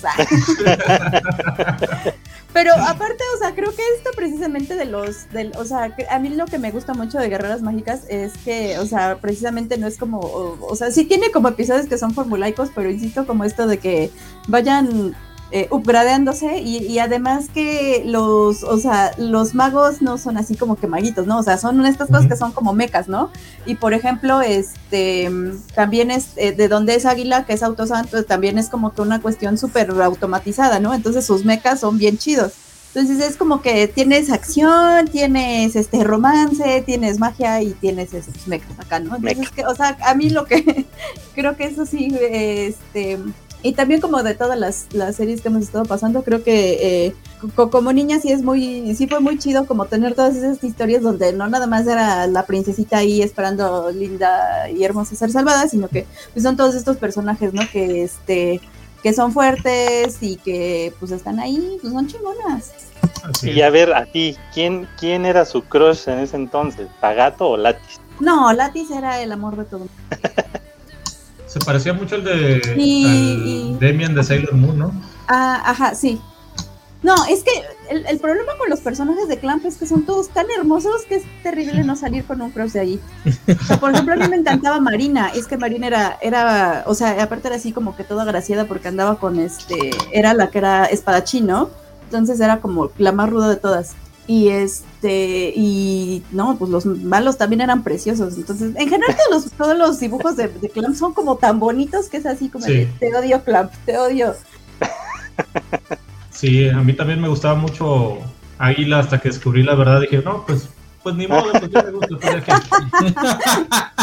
Y acéptalo, me. Sí, ya pagué boleto, pues ya me subo al carro. Y por eso, por eso entendiste al, al general de Mulan, ¿no? Cuando viste la de Mulan, dice, ya he estado ahí. Sí. Ándale, ándale. No, sí, es que llegó... El, llegó... El, En, en una buena época en la que el, el género Magical Girl estaba creciendo en México por Sailor Moon, eh, a mí, a mí pues no se me hizo raro, ¿no? Así como que hay otra, otra animación donde hay chicas mágicas, pero ah, a simple vista, ¿no? Con los comerciales, uh-huh. Entonces, ya cuando te sentabas a verla, y, ah, no, esta onda tiene otro, otro tema más rudo, pues, o sea... Sí, na- nada yo, que ver que con sí. lo que esperabas. Exactamente. Esper- es- esperabas algo, esperabas otro Sailor Moon, otro Caballero Zodíaco y sí estaba. Oye, no puedo creer que hayan de- hayamos dejado pasar el a estas muchachitas se las, las se les transportan a otro mundo desde la torre de Tokio. ¿No te pasó algo similar cuando fuiste a Japón, Carlos? Nunca te dan no, al, con, al contrario, güey. Estando en la torre, este, en el piso hay unos de esos cristales de seguridad así gruesos y, y se ve ay, hasta ay, el fondo, ¿no? Y estaba una señora con su con su niñito saltando en ese vidrio. Y, y yo así de, no, no haga eso. Creo que, o sea, yo estaba grabando ahí cómo se veía todo, que cuando me dicen, mira hacia abajo, y veo, yo estoy sobre uno de esos cristales, yo no me había dado cuenta, y me quedé así de, ay, y entonces no, veo, veo unos pasitos, unos piecitos saltando ahí, y en el video se escucha que yo grito así de, no haga eso, señor. Obviamente no me iban a entender, güey. Eran otros extranjeros que estaban... Te llevan a teletransportar para el mundo de Coco. Sí, mano. Hay que bus- Oye, hay que buscar en YouTube extranjero en la torre de Tokio grita como niñita. Déjenme buscar el video y luego se los paso porque este, yo, o sea, lo grabé, creo que lo transmití en un en vivo, y, pero obviamente como a esas horas allá, aquí, aquí era de madrugada, creo que muy pocos me vieron. Pero, pero creo que sí está almacenado y luego se los paso. Pero en serio, sí fue así de, no haga eso, señora, sí. Se escucha mi pánico ahí de, a las alturas, yo creo. Pero no, ¿eh? Y yo también, estando ahí, dije yo, a ver, vamos a ver a qué horas nos transportan a Céfiro. Porque aparte para las Clamp, como que la torre de Tokio sí es como medio emblemática, ¿no? Porque, por ejemplo, también en X, también Uf. es una de las barreras, ¿no? Exacto. Es así de, ya vas a la torre de Tokio a ver qué te pasa. Sí, de hecho, fíjate que eh, sí, estando allá, y es, no recuerdo qué eh, aniversario se estaba celebrando, ya no me acuerdo, pero estaban eh, con la onda de One Piece, entonces había, el boleto lo puedes comprar para los dos, eh, las dos alturas en las que tienen su, su disco ahí de, de turistas. Mm, a nosotros nada más nos alcanzó para el, el de los, el, el intermedio, o sea, el main deck se le llama, pero hay otro más arriba, más alto obviamente, y, y ahí estaba toda una cuestión temática de, de One Piece, pero a la altura en la que nosotros estábamos, híjole, se veía asombroso. Y yo creo que la fascinación por la torre de Tokio terminó cuando construyeron el Skytree, que es otra torre más alta todavía, me parece, que ahorita es la, la, la que está más avanzada. Entonces, sí, yo creo que por lo mismo que era la única torre hasta el momento en, en los noventas, o cuando las Clamp estaban haciendo sus historias, pues era el referente, ¿no? Aparte de que pues, es una estructura muy eh, recurrente en, en toda producción japonesa, y pues obviamente en Clamp pues, la toman como, como el punto, ¿no? De, de reunión, de peleas, de transferencia. Entonces, si hicieran a lo mejor una historia ya más actual, yo creo que también tendrían que tomar en cuenta ahora esa otra torre, que también está muy impresionante. Sí, este, quizás una de las cosas más, bueno, que más me gustó de la serie es que T V Azteca no se metió tanto con ella como con otras, o sea, sí las dejó en un horario más o menos fijo en las tardes y la transmitió sin parar, no la estuvo moviendo así, vamos a ponerla ahora a las, a las tres de la mañana a ver quién la ve. Pero yo recuerdo que la pasaban los domingos, eh, no sé si fue en una primera emisión, pero yo recuerdo que la pasaban los domingos, por ahí del mediodía, y, y es lo que recuerdo. Cuando sacan las, las ovas y las transmiten también fue muy sorpresivo, porque para ese entonces pues Sailor Moon ya estaba más consolidada todavía, sí transmitían sus, sus ovas también de, de Sailor Moon, pero lo que a mí pues sí, sí se notaba, y había obviamente más preferencia por material de Sailor Moon que de Guerreras Mágicas, porque creo que de Sailor Moon, creo que sí se editaron los V H S de algunas de sus ovas, que caso contrario con Clamp, No, nunca se, eh, creo que nada más tuvieron una sola emisión de las ovas y, y hasta ahí creo que nunca más se volvieron a ver. Creo que nomás pasaron uno, ¿no? De uno de los ovas precisamente. Yo, sí, en México se, se hicieron los tres V H S. ¿De las Guerreras Mexicanas? Ahora les decía, no me acuerdo. No, de Sailor Moon. Ah, de Sailor Moon, sí, de Sailor Moon sí se sacaron V H S, es lo que comentaba, pero de Guerreras Mágicas no hubo nada así posterior que, que quisiera tener así como un coleccionista, pues, ¿no? Tener esos mismos V H S, así. Gaby, ¿nos, nos puedes platicar un poco de los ovas de las Guerreras Mágicas? A ver si hubo aquí en, en México. Yo no me recuerdo haber visto uno. No, sí pasaron los tres, me seguidito. Pero que nos cuente, Gaby. creo que estamos teniendo problema con la conexión con Gaby, porque se cayó otra vez. Yo nomás me acuerdo del prim- de uno, del de donde se ve este a, precisamente Águila con ya con ya voz de hombre. ¿Y qué dijiste? Me engañaron. Sí. Ah, caray. No, sí, ah, cuando transmite o cuando emite T V Azteca las ovas, sí fueron eh, seguiditas, ¿eh? Yo me acuerdo que fue un eh, en un horario específico y transmitieron las tres de corrido. Porque, me acuerdo porque hubo muchos anuncios en T V Azteca de que no te pierdas los especiales, creo que así lo, lo mencionaban. Y yo corrí a una tienda que tenía V H S eh, vírgenes para grabar, y en cuanto la, empezó la transmisión me puse a grabar. Eres un pirata. Pues rólenlos para verlos, porque no me acuerdo de uno. Me acuerdo ese de, de eso de la segunda temporada, me gustaba y estaba interesante ese concepto de, lo, de los otros reinos que venían a, a invadir Céfiro, que no entiendo por qué, pues si está todo destruido. Sería, a lo mejor tenía petróleo o algo así. Celular. Ok, creo que te escuchamos mejor. Hola, hola, perdón, me tuve que conectar desde el celular por problemas, la laptop. Y en celular es más fluido, sí se ve la cama. Yo estoy en el celular ahora. Sí, qué raro, la laptop es la que creo que está mejor acá. Uh-huh. Bueno, y este, nos, ¿te gustaría platicar algo de los ovas de las Guerreras Mágicas, Gaby? Dice Carlos que sí los pasaron los tres en T V Azteca, pero yo nomás me acuerdo de uno. Yo solo recuerdo que pasaron uno. ¿También? No, sí fueron los tres, yo los grabé. Tengo la prueba. Bueno, es que... Es que es, una, es solo una historia en tres partes. Sí, sí, la de, sí lo deben haber pasado. Como ya era el tema un poquito más de adultos, con la destrucción de Tokio, es posible que no lo hayan vuelto a, a pasar. Además que los permisos para ovas son más, eh, más difíciles. O sea, realmente te los dan como por un año y ya. Justo para que la gente mejor compre los D V Ds o los V H S. Por eso nomás nos pusieron los de los Caballeros del Zodíaco una vez. ¿Qué, ¿Quién se quedó como pilar de Céfiro? Si ellos regresan de origen o si quedan en Céfiro, en las Guerras Mágicas. Creo que ya lo dijeron, ¿no? Que, no, bueno. no, es que al final, o sea, Lucy les dice a todos los de Céfiro que todos van a ser una parte del pilar. O sea, toda la comunidad en sí recrea el, el reino. Ya no dependen de una sola persona. O sea, no es como la cuatro T que todos dependen de AMLO. Y... ¿Cómo olvidar la compra de anime hablada al español grabado en V H S y comprado en la mole en el lejano noventa y nueve, ¿no? Esa época del anime pirata. Cuando dice hablado pues al español, me imagino que se refiere al español gachupín, ¿no? Al, ajá, sí. De España. Pues ahora sí que era lo que había. Las guerras pues ya, ya me sentí gas. Joven porque a mí sí me tocaron los C Ds piratas, pero no los V H S piratas. No, pues sí. Los V C D o los super V C D. No, mi papá, mi papá me regañaba por poner V H S piratas en la videocasetera, pues, se ensucian los bueno, cabezales. Uno de los tantos nada. Mitos, ¿no? Sí, sí, ese era mito. Yo me acuerdo inclusive que... Pues, yo no... con, sí, uh-huh. Ajá. Inclusive con los C Ds, los D V Ds también eh, grabados decían uh-huh. Eso también, que no los metieras en un reproductor porque bueno, iba a dañar el ácido. No, pero el, el V H S sí tenía algo de sí, porque sí ensuciaba, no sé por qué, y se trababa más seguido. O sea, como que era de más... peor calidad que un V H S normal.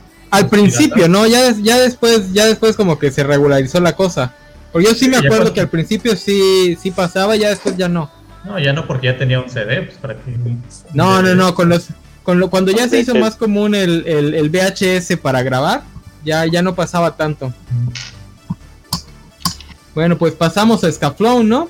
Uy. O, o, hay, o hay algo más que quieran hablar de Lucy, Anaí y Marina. Digo, ya mencionaron lo de los arquetipos de la de los personajes, ¿no? Muy muy diferentes a lo que nos tenían acostumbrados, in, eh, especialmente en, en cuestión de personajes femeninos, que pues realmente nada más Sailor Moon tenía este personajes femeninos relativamente variados. Pero bueno, es, es de las Clamp, creo que con decir que es de las Clamp ya sabemos que va a tener personajes femeninos más interesantes. Este, algo más, algo más que quieran comentar, especialmente las invitadas de Guerreras Mágicas, obviamente. Sofía, ¿algo más que quieras comentar? Si no, para pasar... No, creo que ya lo agotamos. Yo creo que ya. De... Pasamos a... Podríamos, podríamos, podríamos comentar qué pensarían de un de un este un live action de Netflix. ¡No! Mira, pones a no, Zendaya como la pelirroja, pones a Anna Taylor-Joy como la güerita. Ah, güey. Este, ah. ¿A quién? ¿A quién? Ajá. ¿Cuál güerita? ¿Con la de pelo azul? No, con la güerita, la de la verde, la de ropa verde. Ah. A Taylor-Joy. Ah, y pones a, a, a Hailey Steinfeld como la de, como la de pelo azul. Mira, está hecho. Ah, bueno, si no quieren a Zendaya, pueden poner a la, a la niña de, de It, que también hizo la de Esta mierda me supera, como la pelirroja. Ni se tiene que pintar el pelo. Bueno, sí, ella sí tiene más la personalidad. ¿Cuál? Nada más porque es pelirroja, güey. No, no, es que la personalidad en It también es una chava así más alivianada y desenfrenada. Y... Ah, bueno, en It, en It. Pero ya la recuerdo más por la, por la serie, la última serie que hizo. No, por favor, esas adaptaciones de Netflix, no. Cualquier adaptación, yo no sé por qué se avientan a adaptar anime a, a acción real si es la peor idea ¿Sí? posible, o sea. Y se les agotaron las ideas a los gringos. Que es que necesitan adaptar el, eh, las caricaturas ochenteras como Jace y los Guerreros Rodantes, mejor. Ajá. Sí, pues las caricaturas gringas no recurren tanto a la estilización. Las japonesas, ¿cómo las vas a adaptar? Nada más que les metas un montón de C G I para que los actores se vean un poquito más caricaturescos. Uh-huh. Pues ahí tienes este la adaptación que hicieron los hermanos Wachowski, Meteoro. Pues sí, le ah, que en su momento la odió todo el mundo. Especiales. Y en su momento todo el mundo la odió. Con el tiempo ha ido, se ha ido ganando el corazoncito de la gente, pero a mí igual me gustó en, en su momento. De hecho, a mí me... Cine, la fui a ver al cine con mi papá porque era ver eso o Bajo la misma luna. Nomás había dos, dos funciones y no, vamos a ver Meteoro. Ah. Mi papá se durmió muy a gusto y yo, yo me divertí mucho con las escenas del niño y del chango. De hecho, los Wachowski, las hermanas Wachowski podrían hacer una adaptación de Dragon Ball relativamente decente, que es básicamente lo que están haciendo ey. con Matrix, pero... Ey, ey, pero ahí tienes el caso contrario, esa película que nadie vio que se llamó Dragon Ball Evolution. Y lo más gracioso es que los autores originales generalmente están metidos en estas producciones. Pero bueno, si te dan una carreta, una carreta llena de dinero, pues también dices que Dragon Ball Evolution está padre. Metieron a Akira Toriyama en un tráiler lleno de dinero. De dinero. Me sí, está, casa estaba lleno de dinero. Estaba contando los dólares y mira, este niño mexicano va a ser Krillin. Sí, está bien, ¿no? Eh, dos millones, tres millones. Oye, oye, cálmate que Luffy ahora es mexicano, ¿eh? Pero ahí está una, según lo que he leído y escuchado, tiene sentido. Porque se supone que Luffy, o sea, es brasileño. Creo que, sí, creo que no, no brasileño, sino porque no están esos latino, países. Sino que de, latino, latino. Sí, latino. Uh-huh. Morenón, lo hubiese, lo hubiese Pero... podido interpretar en, en su momento el, el Jorge Campos. ¿Me vas a decir que no está inspirado Luffy en Jorge Campos, Gámez? Pues no sé, nunca he visto One Piece, no sé si le dicen Brody en algún, en algún episodio. No, pues yo tampoco he visto One Piece. Bueno. Bueno, pasemos. Pues One Piece que va. Bueno, pues hablemos de Escaplón. Mil episodios. Ah, sí, mil episodios. El lunes en el programa de anime de La Covacha van a hablar al respecto. Van a tener un programa especial de los... Bueno, no especial, sino que van a hablar al respecto sobre los mil episodios de One Piece, que no cualquiera... Y según lo que he leído, mmm, siempre han tenido un nivel bueno a regular, o sea, nunca ha sido malo. Y tener mil episodios muy buenos, pues no cualquiera. Y es más, me dijeron que hasta los fillers estaban buenos. No sé si eso sea cierto. Mira, tengo un escaflón. ¿Tienes una figura de escaflón? Eh... Sí.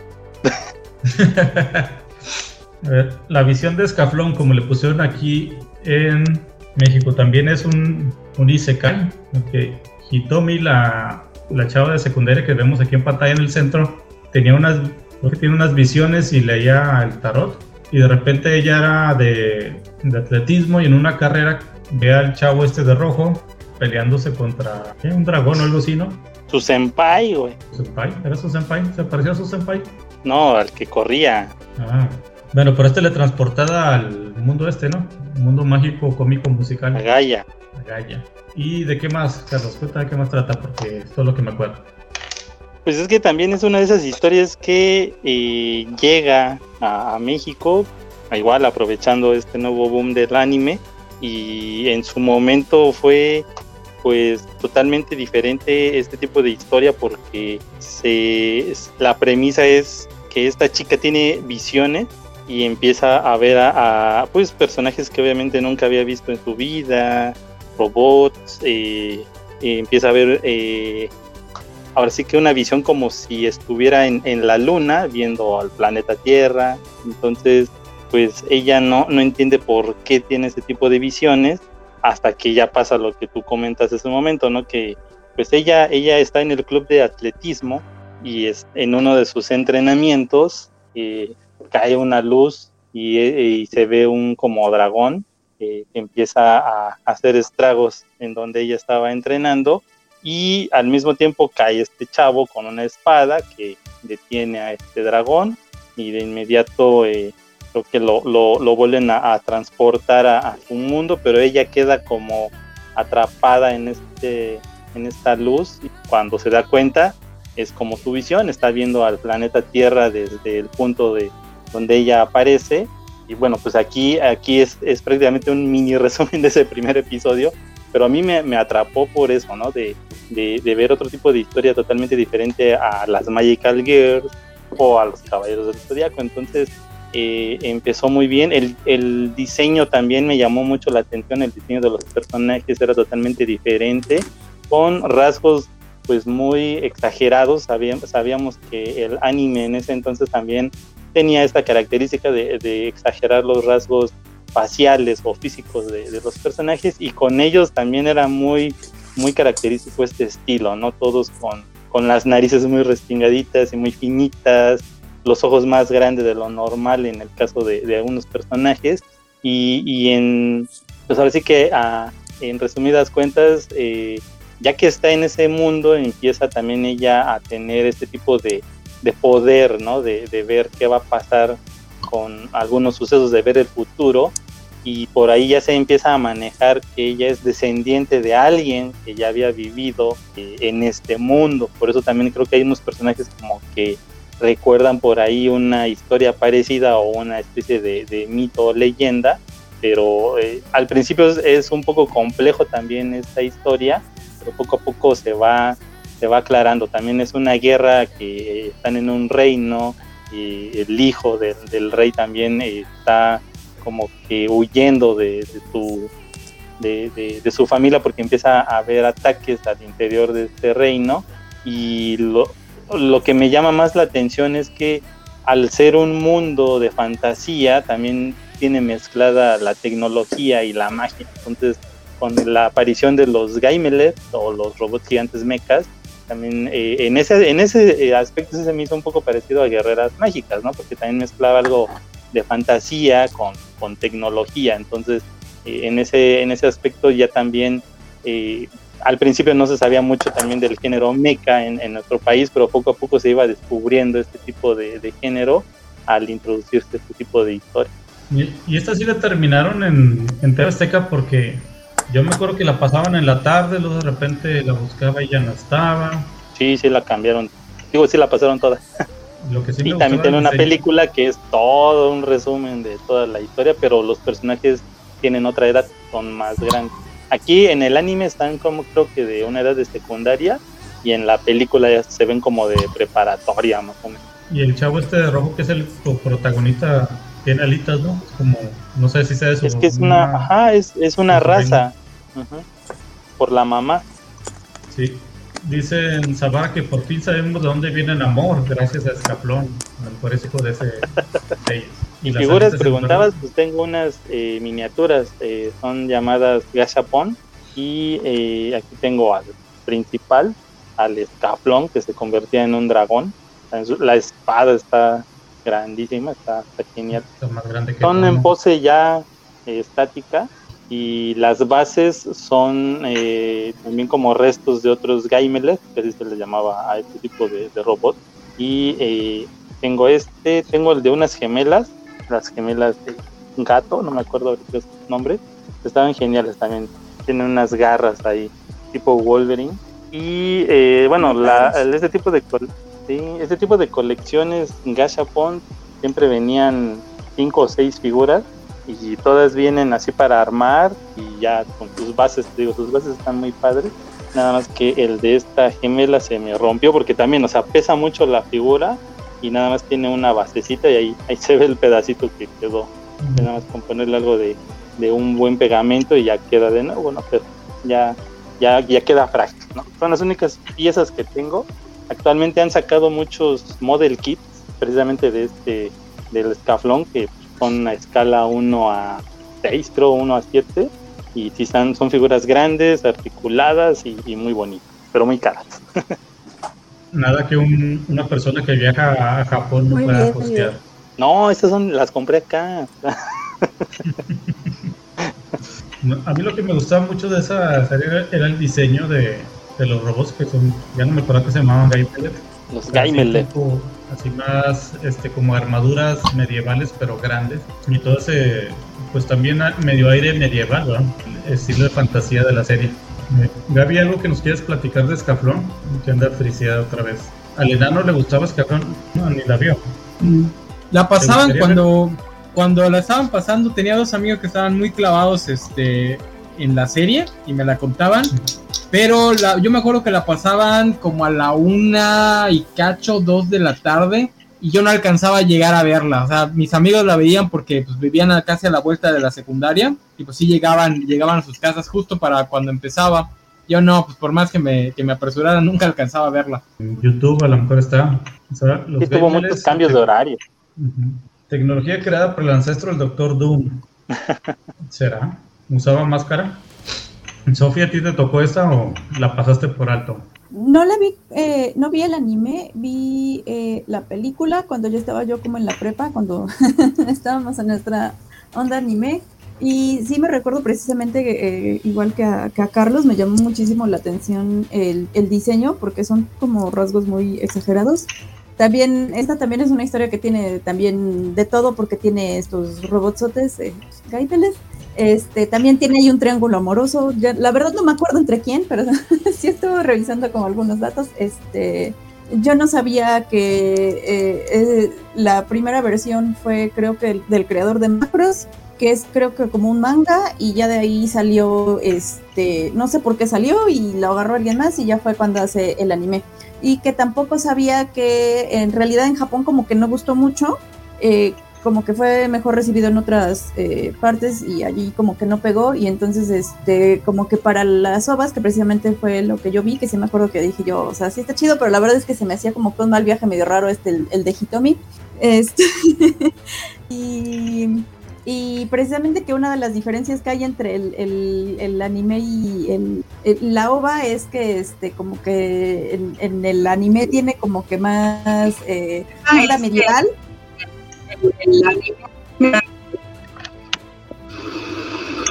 Y en el ova este ya no, ya es más como, como más japonés, no sé. Sí, así es.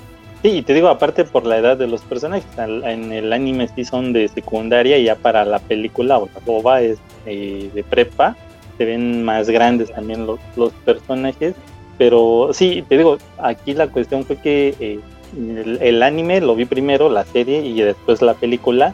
Y sí, te, te quedas como que, pues, a la película obviamente es como un resumen de, de toda la serie, y aparte como otro tipo de enfoque también, porque sí cambian algunas cosas, y, y la película como que termina muy rápido, que, que en el anime pues obviamente tuvieron más espacio, más tiempo, sí, se desarrollan más eh, algunos personajes, sobre todo el villano principal, este que está aquí de, de rojo, se me olvidó su nombre. Pero es, es traumante, o sea, es, es parte de un experimento en, en la serie de animes, se ve más, más crudo, más trágico. Dilandau. Y, ¿Perdón? Dilandau se llama. Dilandau, ajá, Dilandau, sí, es, es un personaje muy trágico, o sea, es el más malo que te puedas imaginar en alguna serie, muy sádico, muy calculador, ajá, y pero ya cuando ves su historia de trasfondo y todo lo que pasó, hasta sí te quedas así con cara de what. Sí, porque el mono ese, lo poco que vi, sí, sí era el malo malote, o sea, lo más malo que te puedas imaginar, el, el mono como que, ajá, me estás retando, y lo hacía. Sí, brutal, era más brutal.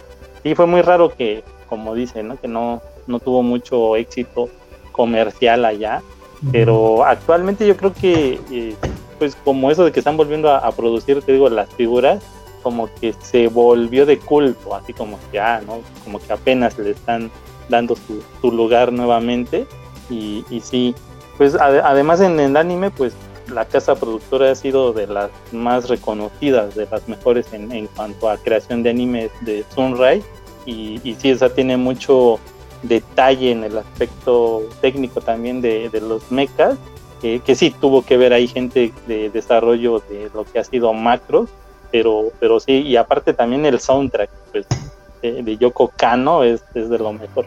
Así es, bueno. Yo tengo pasamos todos los C D. Que... ¿Sí los tienes todos? Es, ¡ah! Es buenísimo. Sí. La música es increíble. Muy, muy buena, la verdad. Sí, también búsquela, Nano, para que veas algo más que solo Harry Potter.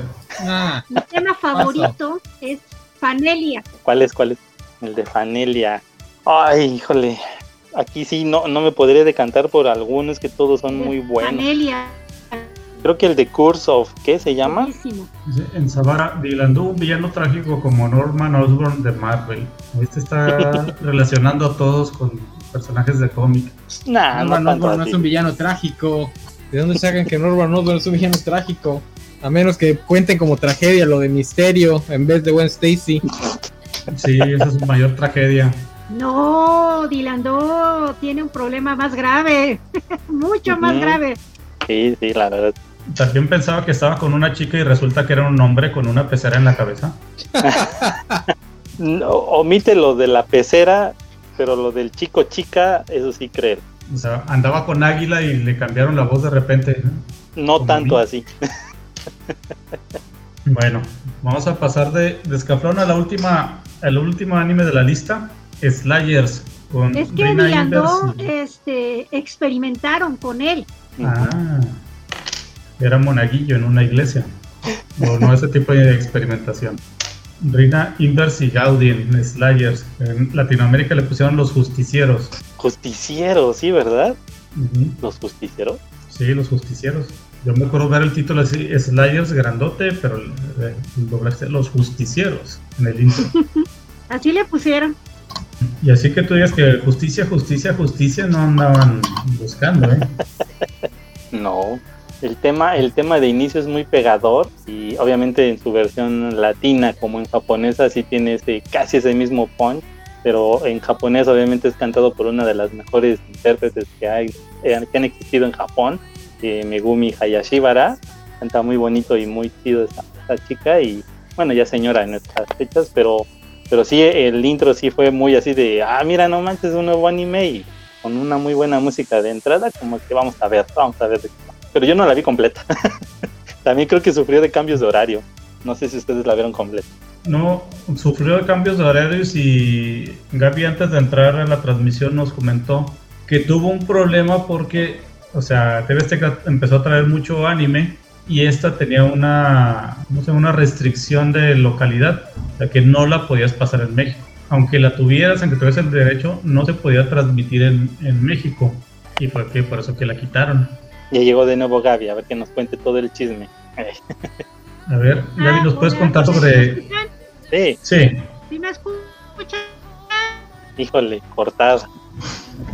Me escuchas muy lejos. Te escuchas como si estuvieras en Céfiro.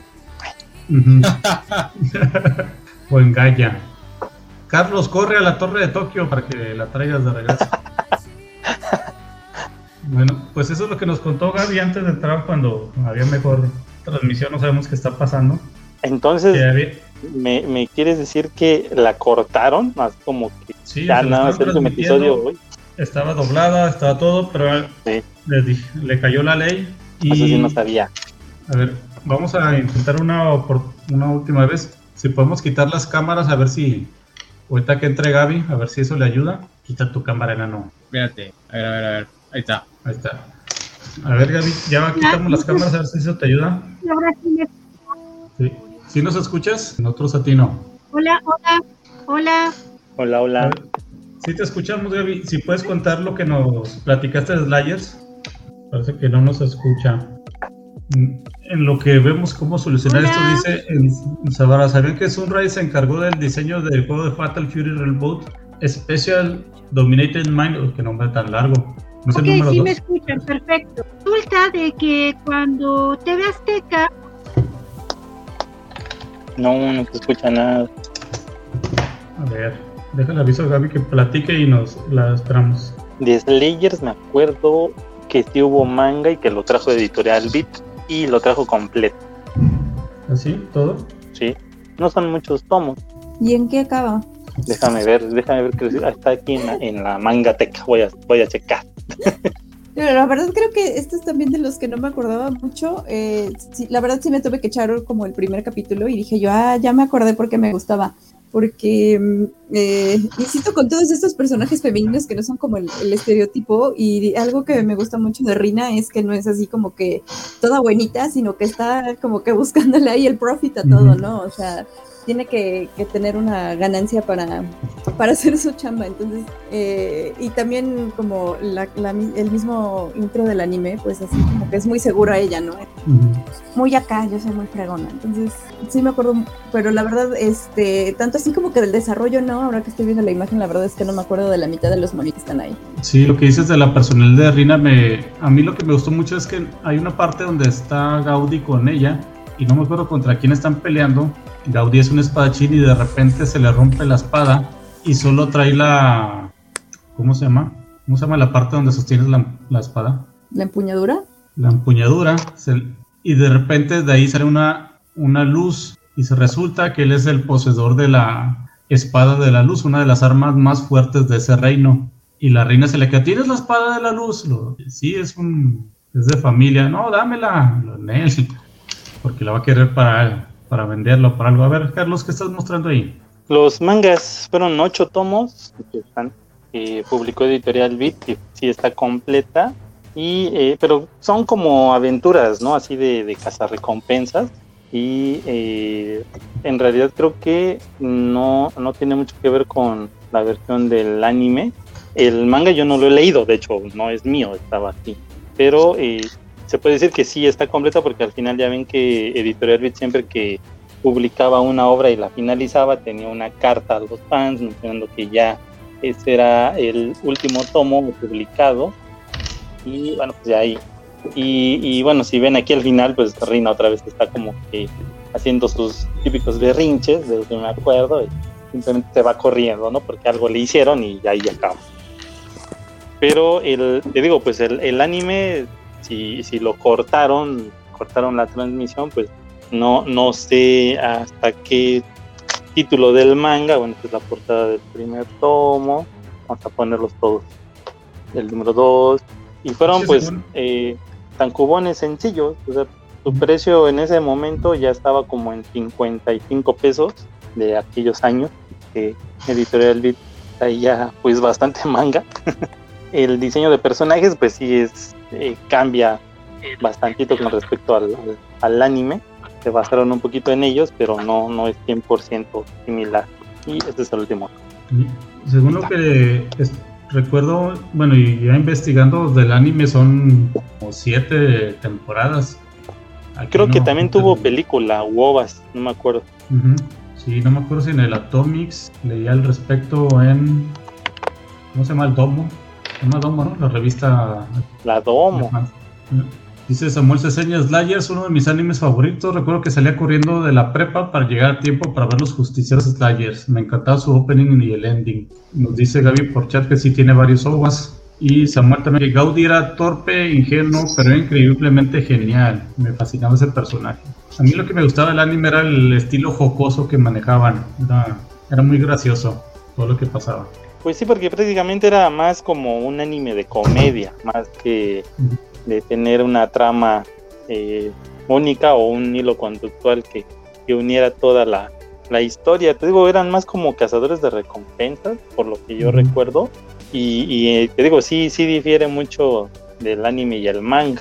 Te digo, aunque no he terminado de leer todo el manga, pero sí es totalmente diferente. Uh-huh. Otro anime que tienes que ver, enano. No. Que poco, poco, poco a poco vayas dejando de bañarte. No. Bueno, ya vamos para dos horas, jóvenes. Este... Pues ya hay que ir cerrando. Ah, mira, dice Gaby que dato curioso, Magia Espadas de Cartoon Network está basado en Slayers. Aquí nos, aquí nos dice, mira, Luis Suárez, hay una catu- caricatura reciente gringa que es un fusil build de Slayers. ¿Será ese? Magia Espadas. Pues sí. A lo mejor, sí, tiene que ser. Bueno, pues vamos a empezar a despedirnos, a ver si, si Gaby se puede unir para despedirse y darnos puntos de contacto. Sí. Gaby, empezamos contigo, a ver si te puedes despedir al menos y algún punto de contacto o proyecto que quieras este, promocionar. Pues este, me pueden seguir en Twitter como Gaby-Maya, ningún problema.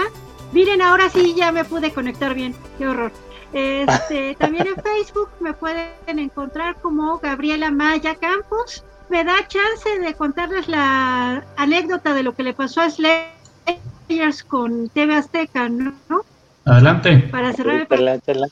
Pues eh, resulta que cuando T V Azteca empezó a ampliar sus, eh, sus transmisoras en América Latina, ¿se acuerdan que se empezó a aliar con Visión y otras, este, Telemundo y otras este, transmisoras de, de la parte de abajo de este de Vía? Pues resultaba que varios de estos Eh, de estas transmisoras de televisión tenían anime, y justamente uno de estos era Slayers, que todos sabemos tiene, tiene doblaje colombiano. Entonces se le hizo eh, pues fácil a T V Azteca, dijo bueno, pues es parte de la programación que ya tengo yo eh, tratada con estos eh, con estas transmisoras fuera de México, y empezó a transmitir a Slayers, pero de inmediato eh, avisaron desde Japón de que hay una, una cosa que se llama licencia territorial, que solamente permite la transmisión en determinado de ter- territorio por determinado tiempo. Entonces tú no puedes, aunque seas la televisora que tiene contrato con alguien en Colombia, o con alguien en Argentina, o con alguien en España, pasar la programación de ellos y no tienes el permiso, corriendo de la programación de Teleseca.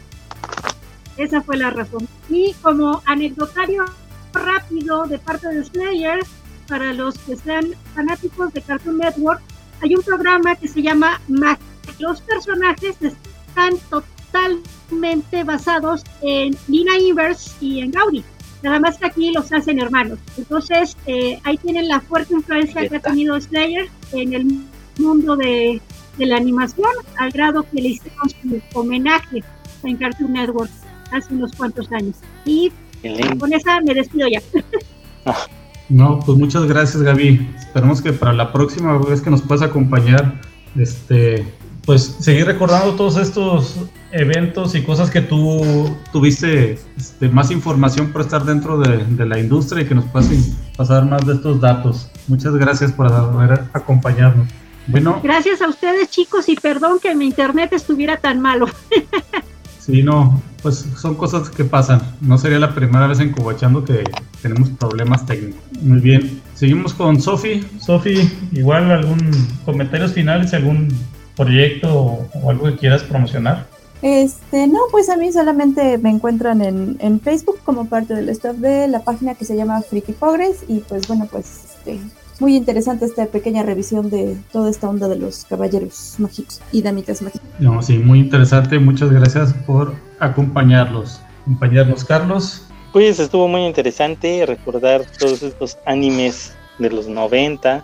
Y eh, pues ahora sí que vean cualquiera de los que aquí se mencionaron. Son muy buenas opciones. Ahí los pueden encontrar googleándolos. Y pues a mí me encuentran en Sector Comic M X, todo eh, arroba Sector Comic M X, y ya nos encuentran en Facebook, en Twitter, Instagram, también en nuestro canal de YouTube. Y bueno, pues ahí, ahí hacemos también reseñas o platicamos de temas de manga, anime o cualquier otra serie, pero principalmente reseñas de, de cómic y manga. Ahí, ahí nos, nos pueden encontrar. Gracias, gracias. Muchas gracias, Carlos. Ah, miren, aquí estaba el enano. Enano, comentarios hey, finales. Este, pues le voy a, voy a intentar darle una oportunidad a las Guerreras Mágicas, que es el único que me llamó, me llamó la atención. Este, yo al rol no le entro, así que no, ni me voy a acercar a Dungeons and Dragons. Eh, Escaflón, la verdad, no, no, no me llama la atención. Y bueno, Fly, por ahí tengo la intención de ver el, el reboot, pero estoy esperando a que lo terminen. No, no sé que nos vayan a dejar igual que la, que la original, nada más que un poquito más avanzados. Este... Y bueno, a mí me encuentran en el podcast Reseñas Enanas, un podcast de la familia Covacha. Esta semana hablé de los X-Men en los cómics, que parece que a mi público no le interesaba mucho el tema, porque no le, no le termino de atinar a mi público, pero bueno, ahí estoy hablando más que nada de cómo creo que los X-Men son los, la única franquicia de superhéroes que es un pelín progresista. en el sentido de que es la única franquicia que ve hacia el futuro, que plantea que el status quo, el status, status quo actual está mal y tiene que cambiar, a diferencia del resto de superhéroes que plantea que el status quo ya está bien y nada más hay que salvarlo de las amenazas externas e internas. La próxima semana toca reseña Ultimate, sigo reseñando Ultimate Nightmare, y después viene otro, otro de los X-Men, pero esta vez de las series animadas, las dos más importantes, que son la de los noventa y X-Men Evolution, un tema que ya lo trató Vale y Jorge en, en otro programa de La Covacha. Este, espero, no, espero que no se crucen mis opiniones mucho con las de ellos. No creo, pero bueno, uno nunca sabe, y no vi el programa, así que no sé qué tan repetitivo vaya a ser, pero bueno, ahí échenle un, uno, una orejita. Igual me pueden encontrar en Twitter como arroba opiniones enanas, y me pueden encontrar igual en Instagram como arroba opiniones enanas, y en, fe- en el Facebook de La Covacha, donde estoy haciendo enojar ahí a nuestros lectores. A veces me pueden encontrar en, en TikTok, pero cada vez es como una, un eclipse de luna. Cuando me intenten ver, seguro va a estar nublado. Y ya. Pues esperamos que esa, esa próxima reseña enana de no sea de tres horas como el programa de X-Men de Valentín. Ay, es, es de tres horas, chingue, le prometí al Vale que lo iba a escuchar. Son tres horitas. Yo nomás aguanté una y media, que no lo ya me fui a dormir. Bueno, pues fue un placer. Igualmente. Gracias, Gaby. Igualmente. Este, todavía no acabamos, espérense. Bueno, síguenos en las redes sociales de, de La Covacha en Facebook, Twitter, Instagram, YouTube, TikTok, este, Discord y Twitch. También recuerden que en, en Twitter pueden seguir a, a Covachando. Estamos como arroba Covachando, donde les pondremos información sobre los, los programas que tendremos en los sábados. Para este sábado que tiene, este próximo sábado, no se vayan a perder el programa cincuenta. Cumplimos el un super, año. El super programa cincuenta. Así es, el super ah, programa sí. especial Duper, Duper Deluxe cincuenta. Sí, porque nos tomamos dos, dos semanas de vacaciones entonces, porque debería ser cincuenta y dos. Sí, creo que una vez no hubo programa por alguna razón y... No, no, no, no, no. Solo, sí. solo no ha habido programa por vacaciones. Es que fue las de... En diciembre, creo que fueron dos semanas que no tuvimos. Ahí está, ahí está. Sí, son esas, son luego, esas. Sí, porque... No, no pueden, no pueden ser más de dos. No pueden ser más de dos semanas de descanso, porque no son más de cincuenta y dos semanas. ¿Quién va, ¿A quién vamos a tener de invitado acosándonos con preguntas incómodas? Biscochan aceptó el reto de preguntarnos todo lo que se le ocurra sobre Covachando, sobre los bocazos y sobre la covacha. Chan, chan, Vamos chan. a tener por fin en Covachando dos de los de los favoritos de Valentín, otra vez. No, pues ya tenemos, ya estamos tres, ¿no? Ya, te, ya tuvimos a la tercia. Pero juntos no, han estado ah, separados. Bueno. Eso es lo que vamos juntos, a tener. Pero no revuelto. Así es, para el próximo programa. Y luego... Con eso terminaríamos noviembre, y en diciembre ah, vamos a tener un programa sobre Matrix, sobre la trilogía original y el Uy. Animatrix también. Qué lindo. Este, después viene el, un especial de maquinitas, de máquinas arcade, viejitas pero bonitas, de esas donde nos, donde nos gastamos el dinero de las tortillas. Y luego acusábamos a un ratero o un bully de que nos, quitaba, nos había quitado el dinero. Ah, ching, eso sí. me, acuerdo, me acuerdo. Oye, en el programa de Matrix también vamos a tener invitada, ¿no? Sí, Sofía ya había levantado la mano de que quería participar. Sí. Esperemos que no se haya arrepentido todavía. No, ya bien apuntada desde, desde que lo dijeron. Sí, ya, sí, ya, ya con, la, con la confirmación en vivo ya no hay marcha atrás. Ja, ja, ja, ja. Así es, ya está grabado. Yes. Y para finalizar, Para finalizar tendremos el especial navideño que se llamará Navidad en la Tierra Media, porque el enano quiere hablar del Señor de los Anillos. Quiero hablar más de Tolkien para hacer enojar gente. Ajá. Y como Gandalf parece Santa Claus, pues lo vamos a unir mágicamente. De hecho sí, ahí luego les explico por qué. Uh-huh. Muy bien, pues eso es lo que vamos a tener este final de año en La Covacha. Muchas gracias a todos los que han estado siguiendo, los que nos estuvieron platicando aquí. Samuel Ceseña en Zavara, Luis Suárez, Vale García, que vino a echarnos dinero, Pistachón, Luis Suárez, ya dije, Manuel Villegas Ramírez y todos los demás, como dice la canción de la Isla de Gilligan. Muchas gracias, Gaby, Carlos, Sofi. Nos vemos la próxima semana en Covachando, la casa de los rucazos, para seguir hablando del tema de boda como si estuviéramos en los noventa. Hasta la próxima. Bye, bye. Bye, bye.